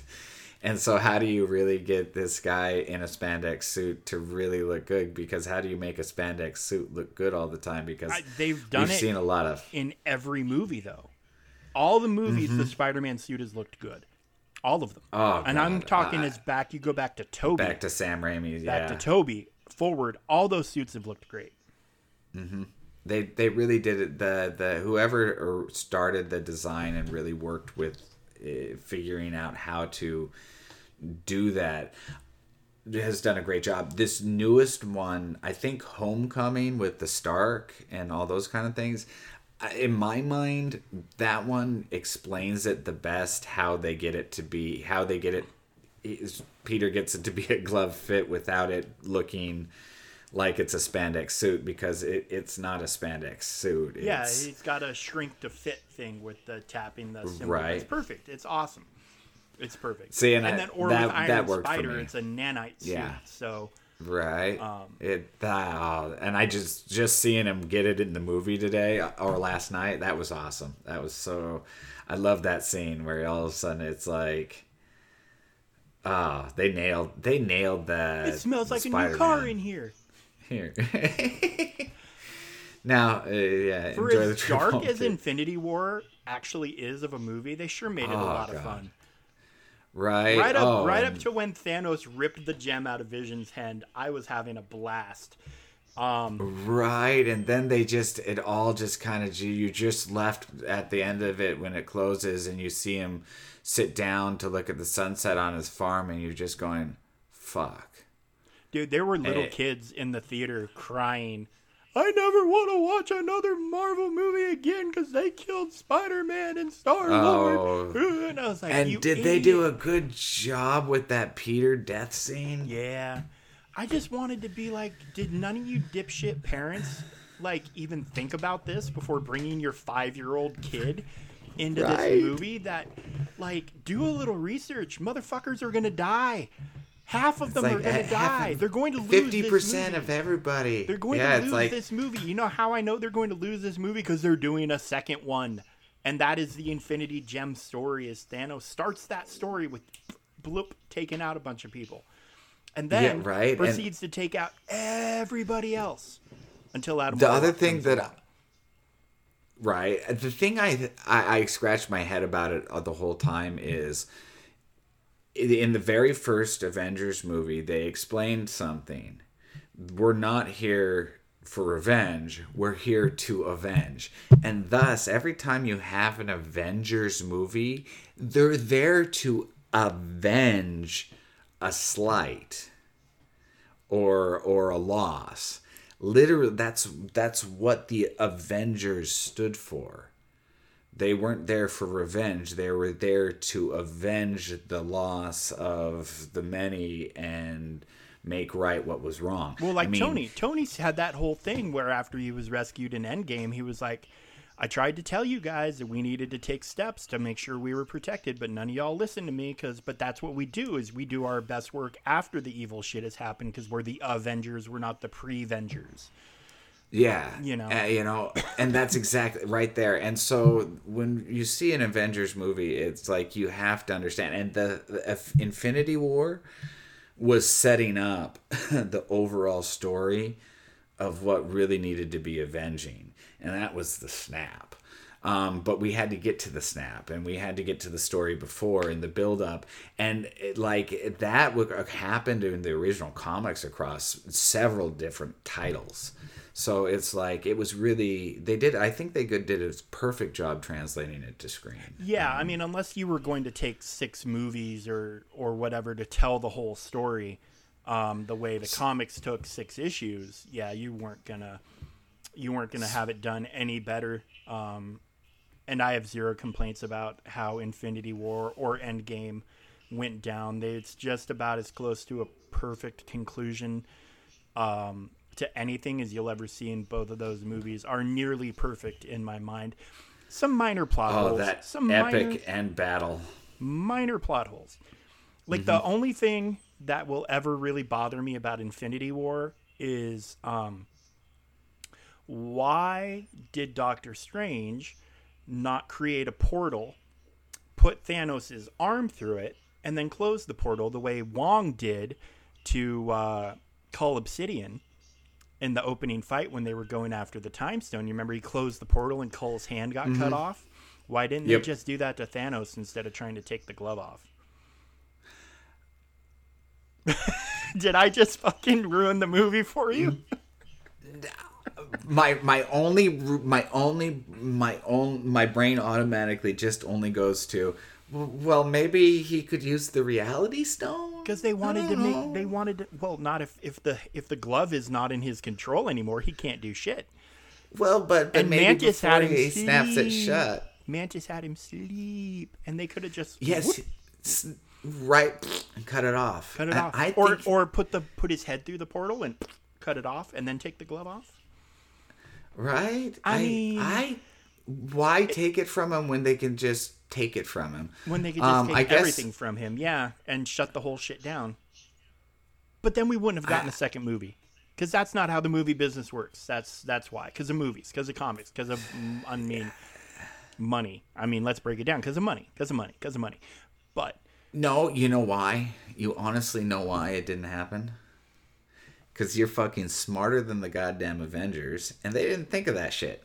I mean, but they literally Tony And all literally the watched millions of realities that fucking Tony- that Doctor Strange goes through, that not one of them is like, why don't we cut off his hand? Tony No literally one. watched Wong do that and then invited him to his wedding. He literally watched it happen and was like, "Hey, okay, Strange, could you just, oh, could, Can you could you just wong him? could you, could you just, you know?" Uh, But that's what I'm saying. Ah, You, my friend, just kick the Avengers square in the nuts. You could be an Avenger now, buddy. Buddy, the Avenger of I mean, whatever, you know. I'm, I would be. No, I, I'm with it. I dude, I'm like I really honestly, it's like I honest all I can tell you if I was a writer and somebody asked me that question, my only explanation would be look, look to look at him and say, Tony never thought it. No, not one of them thought of it. Yeah. Not one of them. Not Peter. Not anybody. combi- no. What do you think the combined IQ of Peter Parker, Stephen Strange, and Tony Stark is? Too high to count. I Um, mean, no, it's- six, it's seven, ridiculous. six, seven, Yeah, eight right. hundred, somewhere in there. have to be and yeah no i and not but maybe they're just too smart to see the most obvious answer. And so in all the realities they didn't once think of cutting off the hand. And Peter and Peter Quill and Drax. Drax, who all has all we've ever have heard is how he wants to kill Thanos. but see and it's like but that's it. It's like oh drax he's just all all he's ever going to think about is cutting off body parts. And so nobody paid him any attention Yeah, I mean, yeah, whatever. Anyway, that's that's the only plot hole. That's the only plot hole for Infinity War that bothers me. Plot hole for uh. Endgame that bothers me is you remember when they're loading up Ant Man's time travel suit, and he's like, "We've only got so many particles," and then he shrinks and then comes back and he says, "Well, now I only have one particle." It's like, and then you watch him go on his time travel trip, and he's got he's shrinking and growing and doing whatever as much as he wants, not worried about his his particles. Right i don't that's Did that did he is- did he budget himself enough shrinking and growing particles and then said, okay, if I do my my shrinking and growing particles, this is how many particles we have for time travel, which was conveniently may- apparently just enough. do you really think scott's that smart yeah, I think Scott's a pretty bright guy. It's Paul Rudd, dude. I can't bring myself to say anything bad about Paul Rudd. I love Paul Rudd. love you, but Paul. that's like he. But that's just it. I think he plays Ant Man in a way that makes him feel like an everyday guy gets superpowers, and not just like an everyday like Peter Parker isn't like an everyday high school kid because he's a genius in my mind. Oh, in everybody's mind, he's an absolute genius. He's one trillion percent a genius. Um, but like always to me, the uh, what's his uh, what's the character's full name? I don't remember. Um, wow, so many. But uh, anyway, Paul Rudd's character he brings it Scott to Lang? to life. Scott Lang, that's it. Yes. Um, who were apparently br- is also going to be a character in that new Avengers movie or video game. Just FYI. Yes. Yes. All yes. Um absolutely. I can't wait for that because yeah, that's going to be a lot of fun. Uh I can't wait to shrink. I really can. But he brings them to life like just really truly an everyday, you know, i- like care everyday Joe kind of guy. It's like he's he's not super smart, super powered. He just it, but he's lucky and he's also uh, wise. I don't know. But he is super he's smart. intuitive. He's got a master's degree in electrical engineering. Remember? Or mechanical engineering. Yeah, he said that in the first Oh. Ant Man. Remember, Luis picked him up and they're driving back oh, to San that's- Francisco in the van, and and Luis, Luis is like, "What are you gonna do for a job?" He's like, "Dude, I'll be okay. I'm not gonna be a criminal anymore. I've got a master's degree in electrical engineering. I think I'll be okay." And then the next scene is him working at Baskin and Robbins. um, until they find out that he's actually a criminal, and then they fire him. If they're like, "Here, you can take a smoothie to go," and I won't say a word because you're a cool criminal. Anyway, yeah. Yeah. Yeah, but he is See, he's he's book forever. smart and he's clearly street smart too. So Yeah, very street. I, I yeah, the answer I guess I the answers to all of these things is you know, I mean, we have this Hmm. his very, portrayal of him. we have this very simple thing uh, that can stop the story and end the problem now, but we want the story to go to a certain place and so to go to that place we have to ignore that. There you go. and all I can say is we just get character didn't think of it. Well, why not? Why don't you think of some things? Why do you forget where you put your keys? Dude, I don't even remember if I like clock out from work on a like 5 minutes after I may or may not have done it. I mean, I get it. Right? I get it. I'm like, yeah, nope, I didn't. I can't fault them at all because I, dude, I, there's so many things I, I come back to. But um, let's see, what else is on our brain? Oh, dude, I don't know, man. But we- WandaVision, We are, we are recording and we're going. wrap out of this episode. Holy hell! Hell yeah, fuck yeah. Um, so the question is, do we want to take a pause and a moment and go straight and get to the Broom Boys, or do we want to take a, a you know last hit of this and get to like, uh, well, there's always freaking uh, Wandavision. Well, That's- I mean, unfortunately, rollbacks. due due to real life time constraints, I think we need to let's do our Broom Boys segment, and then we might have we'll come back to some other stuff. we might have to save something for the next time we record, because I do have real life time constraints, as you do. Me too. as you do. Oh, big time. As you do. Um, but yeah, so Broom Boys segment. Uh, as we said before, we're we're just gonna roll everything into this show and have the Star Wars segment. Um, but we finally got the long-awaited, highly anticipated Oh, trailer to Mandalorian season two, and we are just slightly over one month out from season two Did not premiering disappoint. on Disney Plus. Did not disappoint. Nope, uh, did not tell us much, but did not disappoint. Um, I like how they presented it. I like how they used the dialogue between him and the armorer from season one to kind of be almost the only wording you hear in it, uh, in the whole trailer. Uh, I- we see. I appreciated that actually because that that what the armorer tells him right there is really the basis of the entire well so far the entire show yeah, both season his one and season two now is the line where he's like, "You want me to look around the galaxy for a race of enemy sorcerers to give this child to?" And she's like, "This is the way." I mean, this is And the I- way is like it sums up. There's a clear path that the Mandalores or the Mandalorians view as right, and then and until you're done with this mission this is this is what you're doing and anything that is not on that path of what they consider right, you don't do. So when they say this is the way, like it I mean it's such a brilliant way to sum up an entire culture's ethos into just a few words. And And- it's awesome. I fucking love it. Fucking love that. I trailer. also found out that that um a little bit I digging the Mandalorians uh his specific sect is one that has been in hiding and away from mainstream Mandalorian and everybody for it was years. it sounds and like so it sounds like That's why they, don't know about the Jedi. It sounds like they are uh, something that goes all the way back to Mandalore the Great. Like that their Mm-hmm. little their way of life has been unique to them since that time. yeah, and so think of like monastery almost like. So they're really secluded and shut off. Meanwhile, you have Vizsla, the Vizsla sect, and that the that group of Mandalorians is very well versed. They know about the Force and all those yeah, things yeah, very yeah. well. Yeah, main, they're But- main, mainstream Mandalore. Or what Yeah, and so these guys have basically been in hiding and l- away from mainstream, so that the the whole Jedi thing is still a myth, and they even look back to the like. I mean, they can go back. They probably would look back to the original.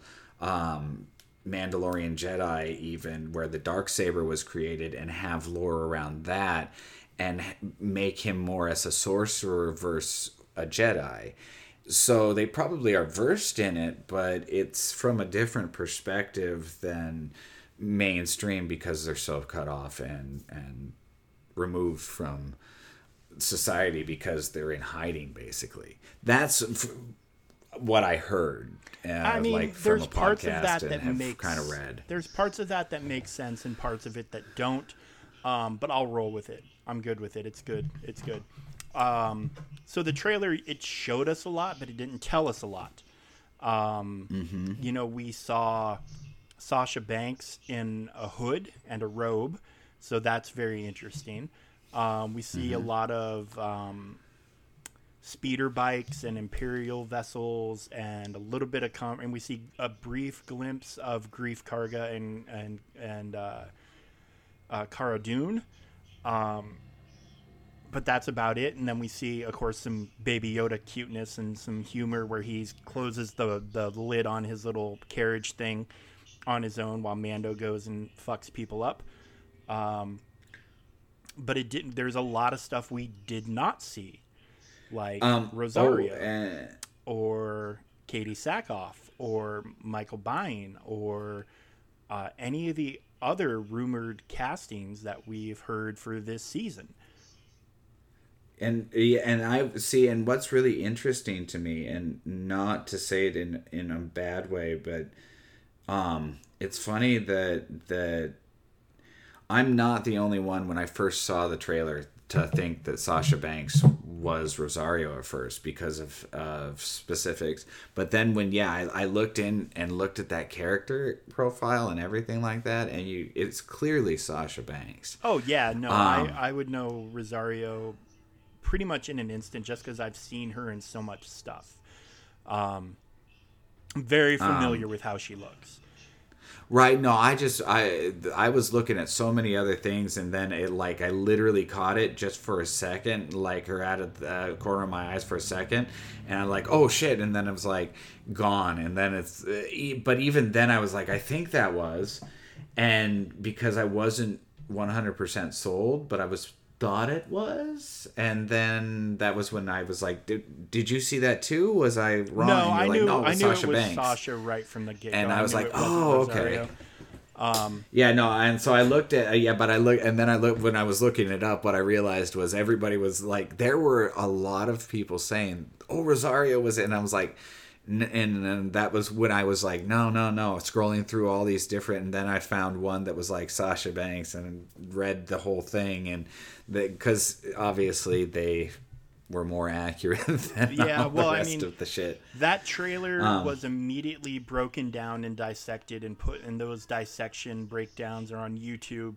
Um, Mm-hmm. You know, go check out any any number of them. will do a better job than we can. Plus, you have the benefit of video. We are not a video Mm-hmm. service yet. That may come in the future, but for now, we are. But you, we will be your direction to what you can. I mean, we will help you find. If you were wondering, well, what should I look? What should I be wondering about? What should I be asking about? And the breakdowns of what it could mean. Well, that's then you're in the right place. Absolutely. Yeah, yeah. Um, I have no. But definitely no Sasha. No Rosario though. I didn't see any on the my the next watch through though. yeah, I have no real takeaways from the trailer except um, it looks amazing and it looks like the tone that was set in season one is continuing. And um, I just can't Mm-hmm. wait for that show to be back. Um, Oh, and then the Black Series, uh, free or uh, the characters, uh, action figures. yes, yes, Oh. I sent you those. Don't, don't those look awesome? gorgeous beautiful job. If you're a collectible fan, those are definitely worth picking up. I do. Uh, I have the complete. I have the both uh, Din Djarin's uh, figures, the in his original armor and then his, his shiny Beskar armor. I see the Baby Yoda black figure all the time. I just never have picked it up. It's ten bucks. It's cheap. I just never have grabbed it, but I'm going to. Right. Um, but yeah, I'm getting into collecting these black figure series characters, but I mean, the only ones I have so far are the Mandalorian and uh, two Darth Revans. So I have two Mandalorians and two Darth Revans, but I have a Darth Nihilus pre-ordered. Ha ha ha! Nice. Because And continue that to brings put in- out, continue to put out Knights of the Old Republic merchandise, which we have not heard Nice any segue. official confirmations on anything. But man, I'm really hoping those rumored sequel remakes are are on the way for sure. Me too. Uh, I, I and what we have traditionally seen is they had they drop the mark they they fill the market with this kind of stuff before and really saturate it so when you do get released not only are you ideally pumped and excited but you're also reminded of who these people are and why they're relevant. And I, and with like the the naming in of the battalions or whatever in from um rise of sky or what rise of skywalker Yes, Rise of Um, Skywalker. Then the visual aid, whatever.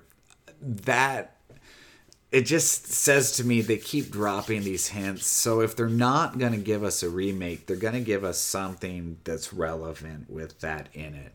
And that may just be in the form of books. I mean, I know that the Thrawn book, uh, Zahn came back and re rewrote and re or reworked the the new Thrawn book um f- or is in the current process do you know, do we know a release date on that I have Has no idea released? about the release dates. I imagine just like everything else, because of COVID, it was pushed back.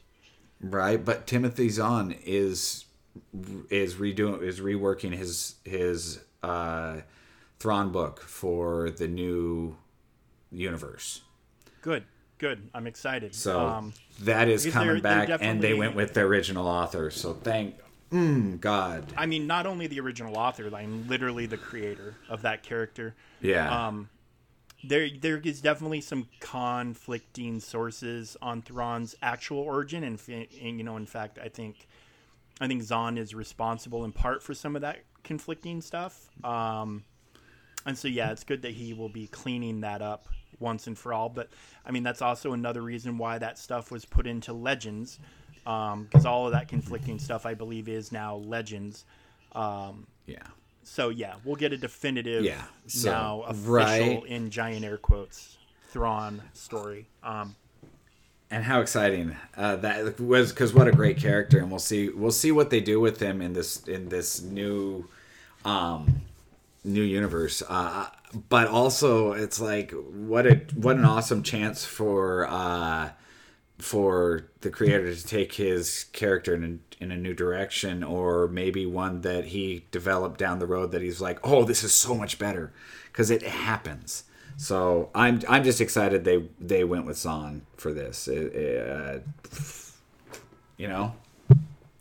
Um and that speaking of that you ran into several new books at target right I ran into a couple of books at Target. Um, apparently, Target made a deal with Disney to be able to release uh, products that were Galaxy's Edge exclusive into the Target marketplace. So there's figures and lunchboxes, but there was some books, multiple books. The two I sent you pictures of were like Legends of the Jedi and Tales of the Dark or something along those lines. I didn't pick them up. They were as small as the books felt, they were a little. I couldn't justify spending twenty five bucks on what felt like a twenty page book. Um, I'm going to keep Understandable. an, keep an eye out for them to see if the price comes down, and then maybe I'll snag them. But um, they looked really cool, and it's neat that Galaxy's Edge is maybe um, loosening their grip on some of their exclusives. Probably just clearing out their inventory to make room for new stuff that'll be exclusive. But if it's timed exclusives and then they have a deal to distribute whatever's left at a later time, I think that's great. Um, I think that's I, fantastic. I definitely feel like they're ramping up the whole Galaxy Edge thing, so these might just be like warmers pieces again, like what they're potentially doing with the Kotor stuff. Well, I Um, think it might also be feeding. we're the, getting little. Mm-hmm. Hold on, hold on. It might be feeding the High Republic. That might be another part of it too. Agree, agreed. Because the the lightsaber stuff that you sent me, and uh, I we definitely mentioned this like back when we originally talked about um, the the uh, the High Republic, and that's the, the the unique hilts the High Republic seems to have. Yeah, and man. then we get confirmation about the Excalibur hilt. Right. Well, I don't think that's what it's called in the universe, but that's kind of what they nicknamed it. Is they Mm-hmm. based? Uh, they said if if Excalibur was a lightsaber hilt, what would it look like? Um, and so they Oh, made this legendary gorgeous, looking lightsaber hilt for this legendary Jedi. And yeah, dude, it looks so fucking cool. Ah, god damn. It's like I I- it's kind of what I've been always wanting with like lightsaber builds because it's like if they can do one thing, why why has it always been why is it really the standard thing? And eh, I think when you get to say uh, the original trilogy by the time we get there it's because the the technology the the skills had been lost to time and the destruction of the jedi.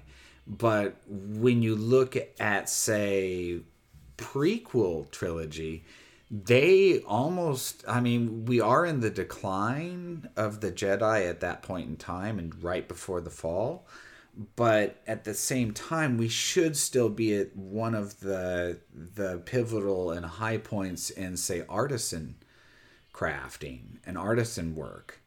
Um so why there isn't more artists uh, more in you know more more artsy fartsy kind of Well, I like lightsaber and Jedi stuff at that point in time because they had become so puffy and full of themselves. my my personal feeling on it is that as the Jedi brought more and more peace and stability to the galaxy, that the focus on lightsabers was just naturally kind of drifted away from. That uh, hey, lightsabers are now mostly ceremonial. Um, yes, we carry them. So- yes, we know how to use them. Yes, there are some people who are dedicated their lives to perfecting how to do them, but um, you know, they're just this. But is, ceremonial hilts throughout time, uh, you think about some of the ones you see that the, the swords are absolutely gorgeous, the scabbards are beautiful, but Sure, sure. it's worth shit to use. It- and those were always found in um, the the the uh, countries and whatever that just as they were about to fall. I mean, when before Rome fell, that was one of the height of Roman art. Um, obviously, you have the Renaissance from the Dark Ages and everything like that uh, that led in on and on, but it, it's like you're still seeing uh, just before the Dark Ages. Wasn't that with the the Crusade uh, where they went and they destroyed the Great Library and all of those kind of things? Those, which was the pinnacle of Middle Eastern society, and those. So, eh, what we generally see is when everything gets so fluffy fluffy on the inside you all of a sudden leave yourself weak in the underbelly and those things kind of collapse one way or another whether it's invasion or uh, you know just overall um, infrastructure t- falling out and so that and which is what kind of happens to happen to the Jedi and the the Republic and all those kind of things. And so I'm just curious. It's like I I guess I what I'm seeing from the High Republic though is what I expected, and and to see in, through those prequel stuff but at the same time it's really really nice to see because i mean we're only now 500 years back with the high high republic right um Uh, was what they were saying Yes, something. along 200 those years lines. back 150, And so- 200 years, something like that. Yeah. and so at that point in time i just feel like oh by the time we get to there we just didn't see those things because this that wasn't what was rel- wasn't fancy at the time and it was more a period issue than it was say overall uh, of the high republic time period and i like what they did with this and how they've developed this this almost ceremonial kind of these gorgeous hills, the the really extravagant stuff that shows that kind of both bloated self worth of that the Jedi were going through at the High Republic time when they thought the Sith were squashed and they were the protectors of the galaxy and they built themselves up to be more than they should have been as influ- influencers. It's kind of like the Avengers. We do our best job after shit has hit the fan. Um, and should a Jedi's role more be in that standpoint, or should they be more take more of an active role in it? And I think that's also what you see about the two different uh, ideologies and meth- uh, meth- methods of. Um, the Jedi with what Yoda cautions on both sides of of the how did we were we too involved or were we in the wrong place? Were we too full of ourselves to notice that this shit was all going down be, around us and behind us and um you know what I mean? Yeah, no, I mean, I think that's always been a an issue of debate among the Jedi is should we be proactive or should we be reactive? And I mm-hmm. mean, they obviously became more and more reactive as time went on as opposed to proactive because it used to be back in the day, every planet involved in the Republic had a, basically a team of Jedi permanently stationed there, that they were the watchers of this star system. And they were just based off of like the capital or the main planet in whatever system. And then that way, they had a team in place to react to things and to keep an eye on things. And I think as time went on and they fought wars and they suffered casualties, they maybe started questioning well, do we need to be that watchful? Do we need to always have people everywhere? Because then if stuff goes bad somewhere else, everybody has to pack up and go to that place. So maybe if we were all Right. centralized, we could then move where we were needed from there. Um, of course, that And- stuff is all legends now, anyways.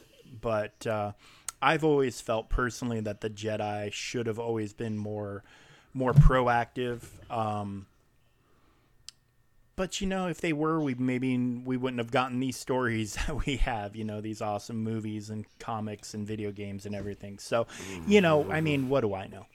I don't know. Shit. I think there's a good bend of being accessible so you can be almost reactive to the point of being proactive meaning it's if you see it's like you if you have a jedi stationed in each galaxy then they can be quickly reached and it can be uh, things can be at, reacted to in a quick manner. And when you start developing councils and start developing rules that make it so people so the jedi can't react quickly they have to react politically it changes it changed the entire component of what was what was possible and how they operated and which has led which led to the ultimate fall of you know uh, that that arrogance yeah, yeah, it certainly contributed. It definitely contributed. so Yeah, but anyway, there's I mean, there's awesome Star Wars stuff coming and they they're doing they're doing a ramp up. They're doing a ramp up. We're going to see some big things uh, very very quickly. Um, and I can't wait. I can't wait. Of course, um, you know, with all the conventions canceled, I had thought by this time we would have heard some more stuff. Uh, I would have thought that they would have Disney would have followed suit and done some sort of like D twenty three online in the way that that DC and some other places switched all their reveals to big online events. But uh, so far, Disney seems to have resisted that trend. No, yeah, they haven't done a whole lot that way. We're getting a lot. I mean, but they have so. I mean, with all the rollbacks currently going on with all the Marvel properties, uh, I what what we're like. I I just can't see that that they it. I know that there's some. Oh, hold on. All right. Well, and I'm gonna have to hear go here soon because I got a birthday girl uh, coming. Sounds like she woke up. But Yep, yep, yep, yep. So yeah, real real life is coming and knocking. Um, Right, right. But it's definitely exciting stuff coming. I'm hoping that I'm. We're gonna hope at least get. I think some kind of idea of how this whole power struggle though too. I think that's coming to a head, and we're gonna see how that plays out, especially once we get to uh, contract negotiations here. I don't know, man. That kind of quieted down, but that might have had as much to do with COVID as anything else. And then Right, I'm- everything kind of got rolled back and held off, so there's not new ways to weigh how well certain things are doing. Well, so and here's one more little quick thing before we sign off for the day. Uh, I'm Mm-hmm. sure you've seen the the rumors about Pedro Pascal, the guy that plays Din Djarin, or one of the guys that plays Din Djarin. He does the voice work and he's in Mm. the suit. Part of the time is that, you know, he was unhappy and he walked off the set and he's going to quit and blah blah blah. And then Yeah. you know those stories came out after he was the first one to share the trailer for season two. Um, so I don't know if there's well, so- anything substantiating those rumors, or if they're just rumors, or if there was one bad Yeah. day on set that people are blowing up into this. He's pissed off and angry, and he's quitting I the think show. I read one of the stuntmen that had like was I, I read a story about a stuntman that was either in referencing this and said it was blown out of proportion, or one that said this that a stuntman was left eh, like he did quit, and it was either going to be Pascal or the stuntman because they weren't getting along. I don't remember what it was. I, I but then after watching the whole um, documentary about the making of, I didn't feel like there was kind of any of that animosity between Yeah. any of the three guys playing. It didn't seem like it, but they definitely. I mean, this story came out well after that documentary had aired. I just it, it it doesn't all add up to me, and I'm I'm just curious to see if anything actually comes out about that. We will see. We, We will, will definitely see. And uh, All we will- we will have a follow up episode, or our fourth episode will come much much quickly, or more faster, whatever you want to say, more better, more quicker, more faster than this episode did, uh, because you're done moving now, right? You're in your house. I am house. done moving. In. I'm in move- You've got my house. No more excuses. Sort of settled in, yeah. No more. You got it. You got it. We're, we're ready to do this, guys. We're- so we we are will be rolling again. We are rolling Soon. again and having a good time. Uh, so, So, you until next time. you have baby guy's second birthday today. Baby guy's second birthday today. Yep. Baby guy number three. Baby, little baby. Baby guy. Little baby guy. Baby Little guy at three. Yep. baby girl. Okay, well, from everybody here, you tell her happy birthday from all of the MTVG family. Um, and give her hugs and whatever else she deserves. I don't know. I'm not going to tell you how to raise your kid. Um, Well, I will definitely do that, and I will tell her happy birthday from all of from you and all of our wonderful followers. And yes, yes, yes. so until next episode, I believe we have spoken. We uh, we don't even have a sign off for this. That's the Broom Boys sign off. No, but yes, it is, and I'm taking it right out because we're going out on the Broom Boys. We're going out on the Broom Boys. Okay, we have spoken. You heard the man. Peace out.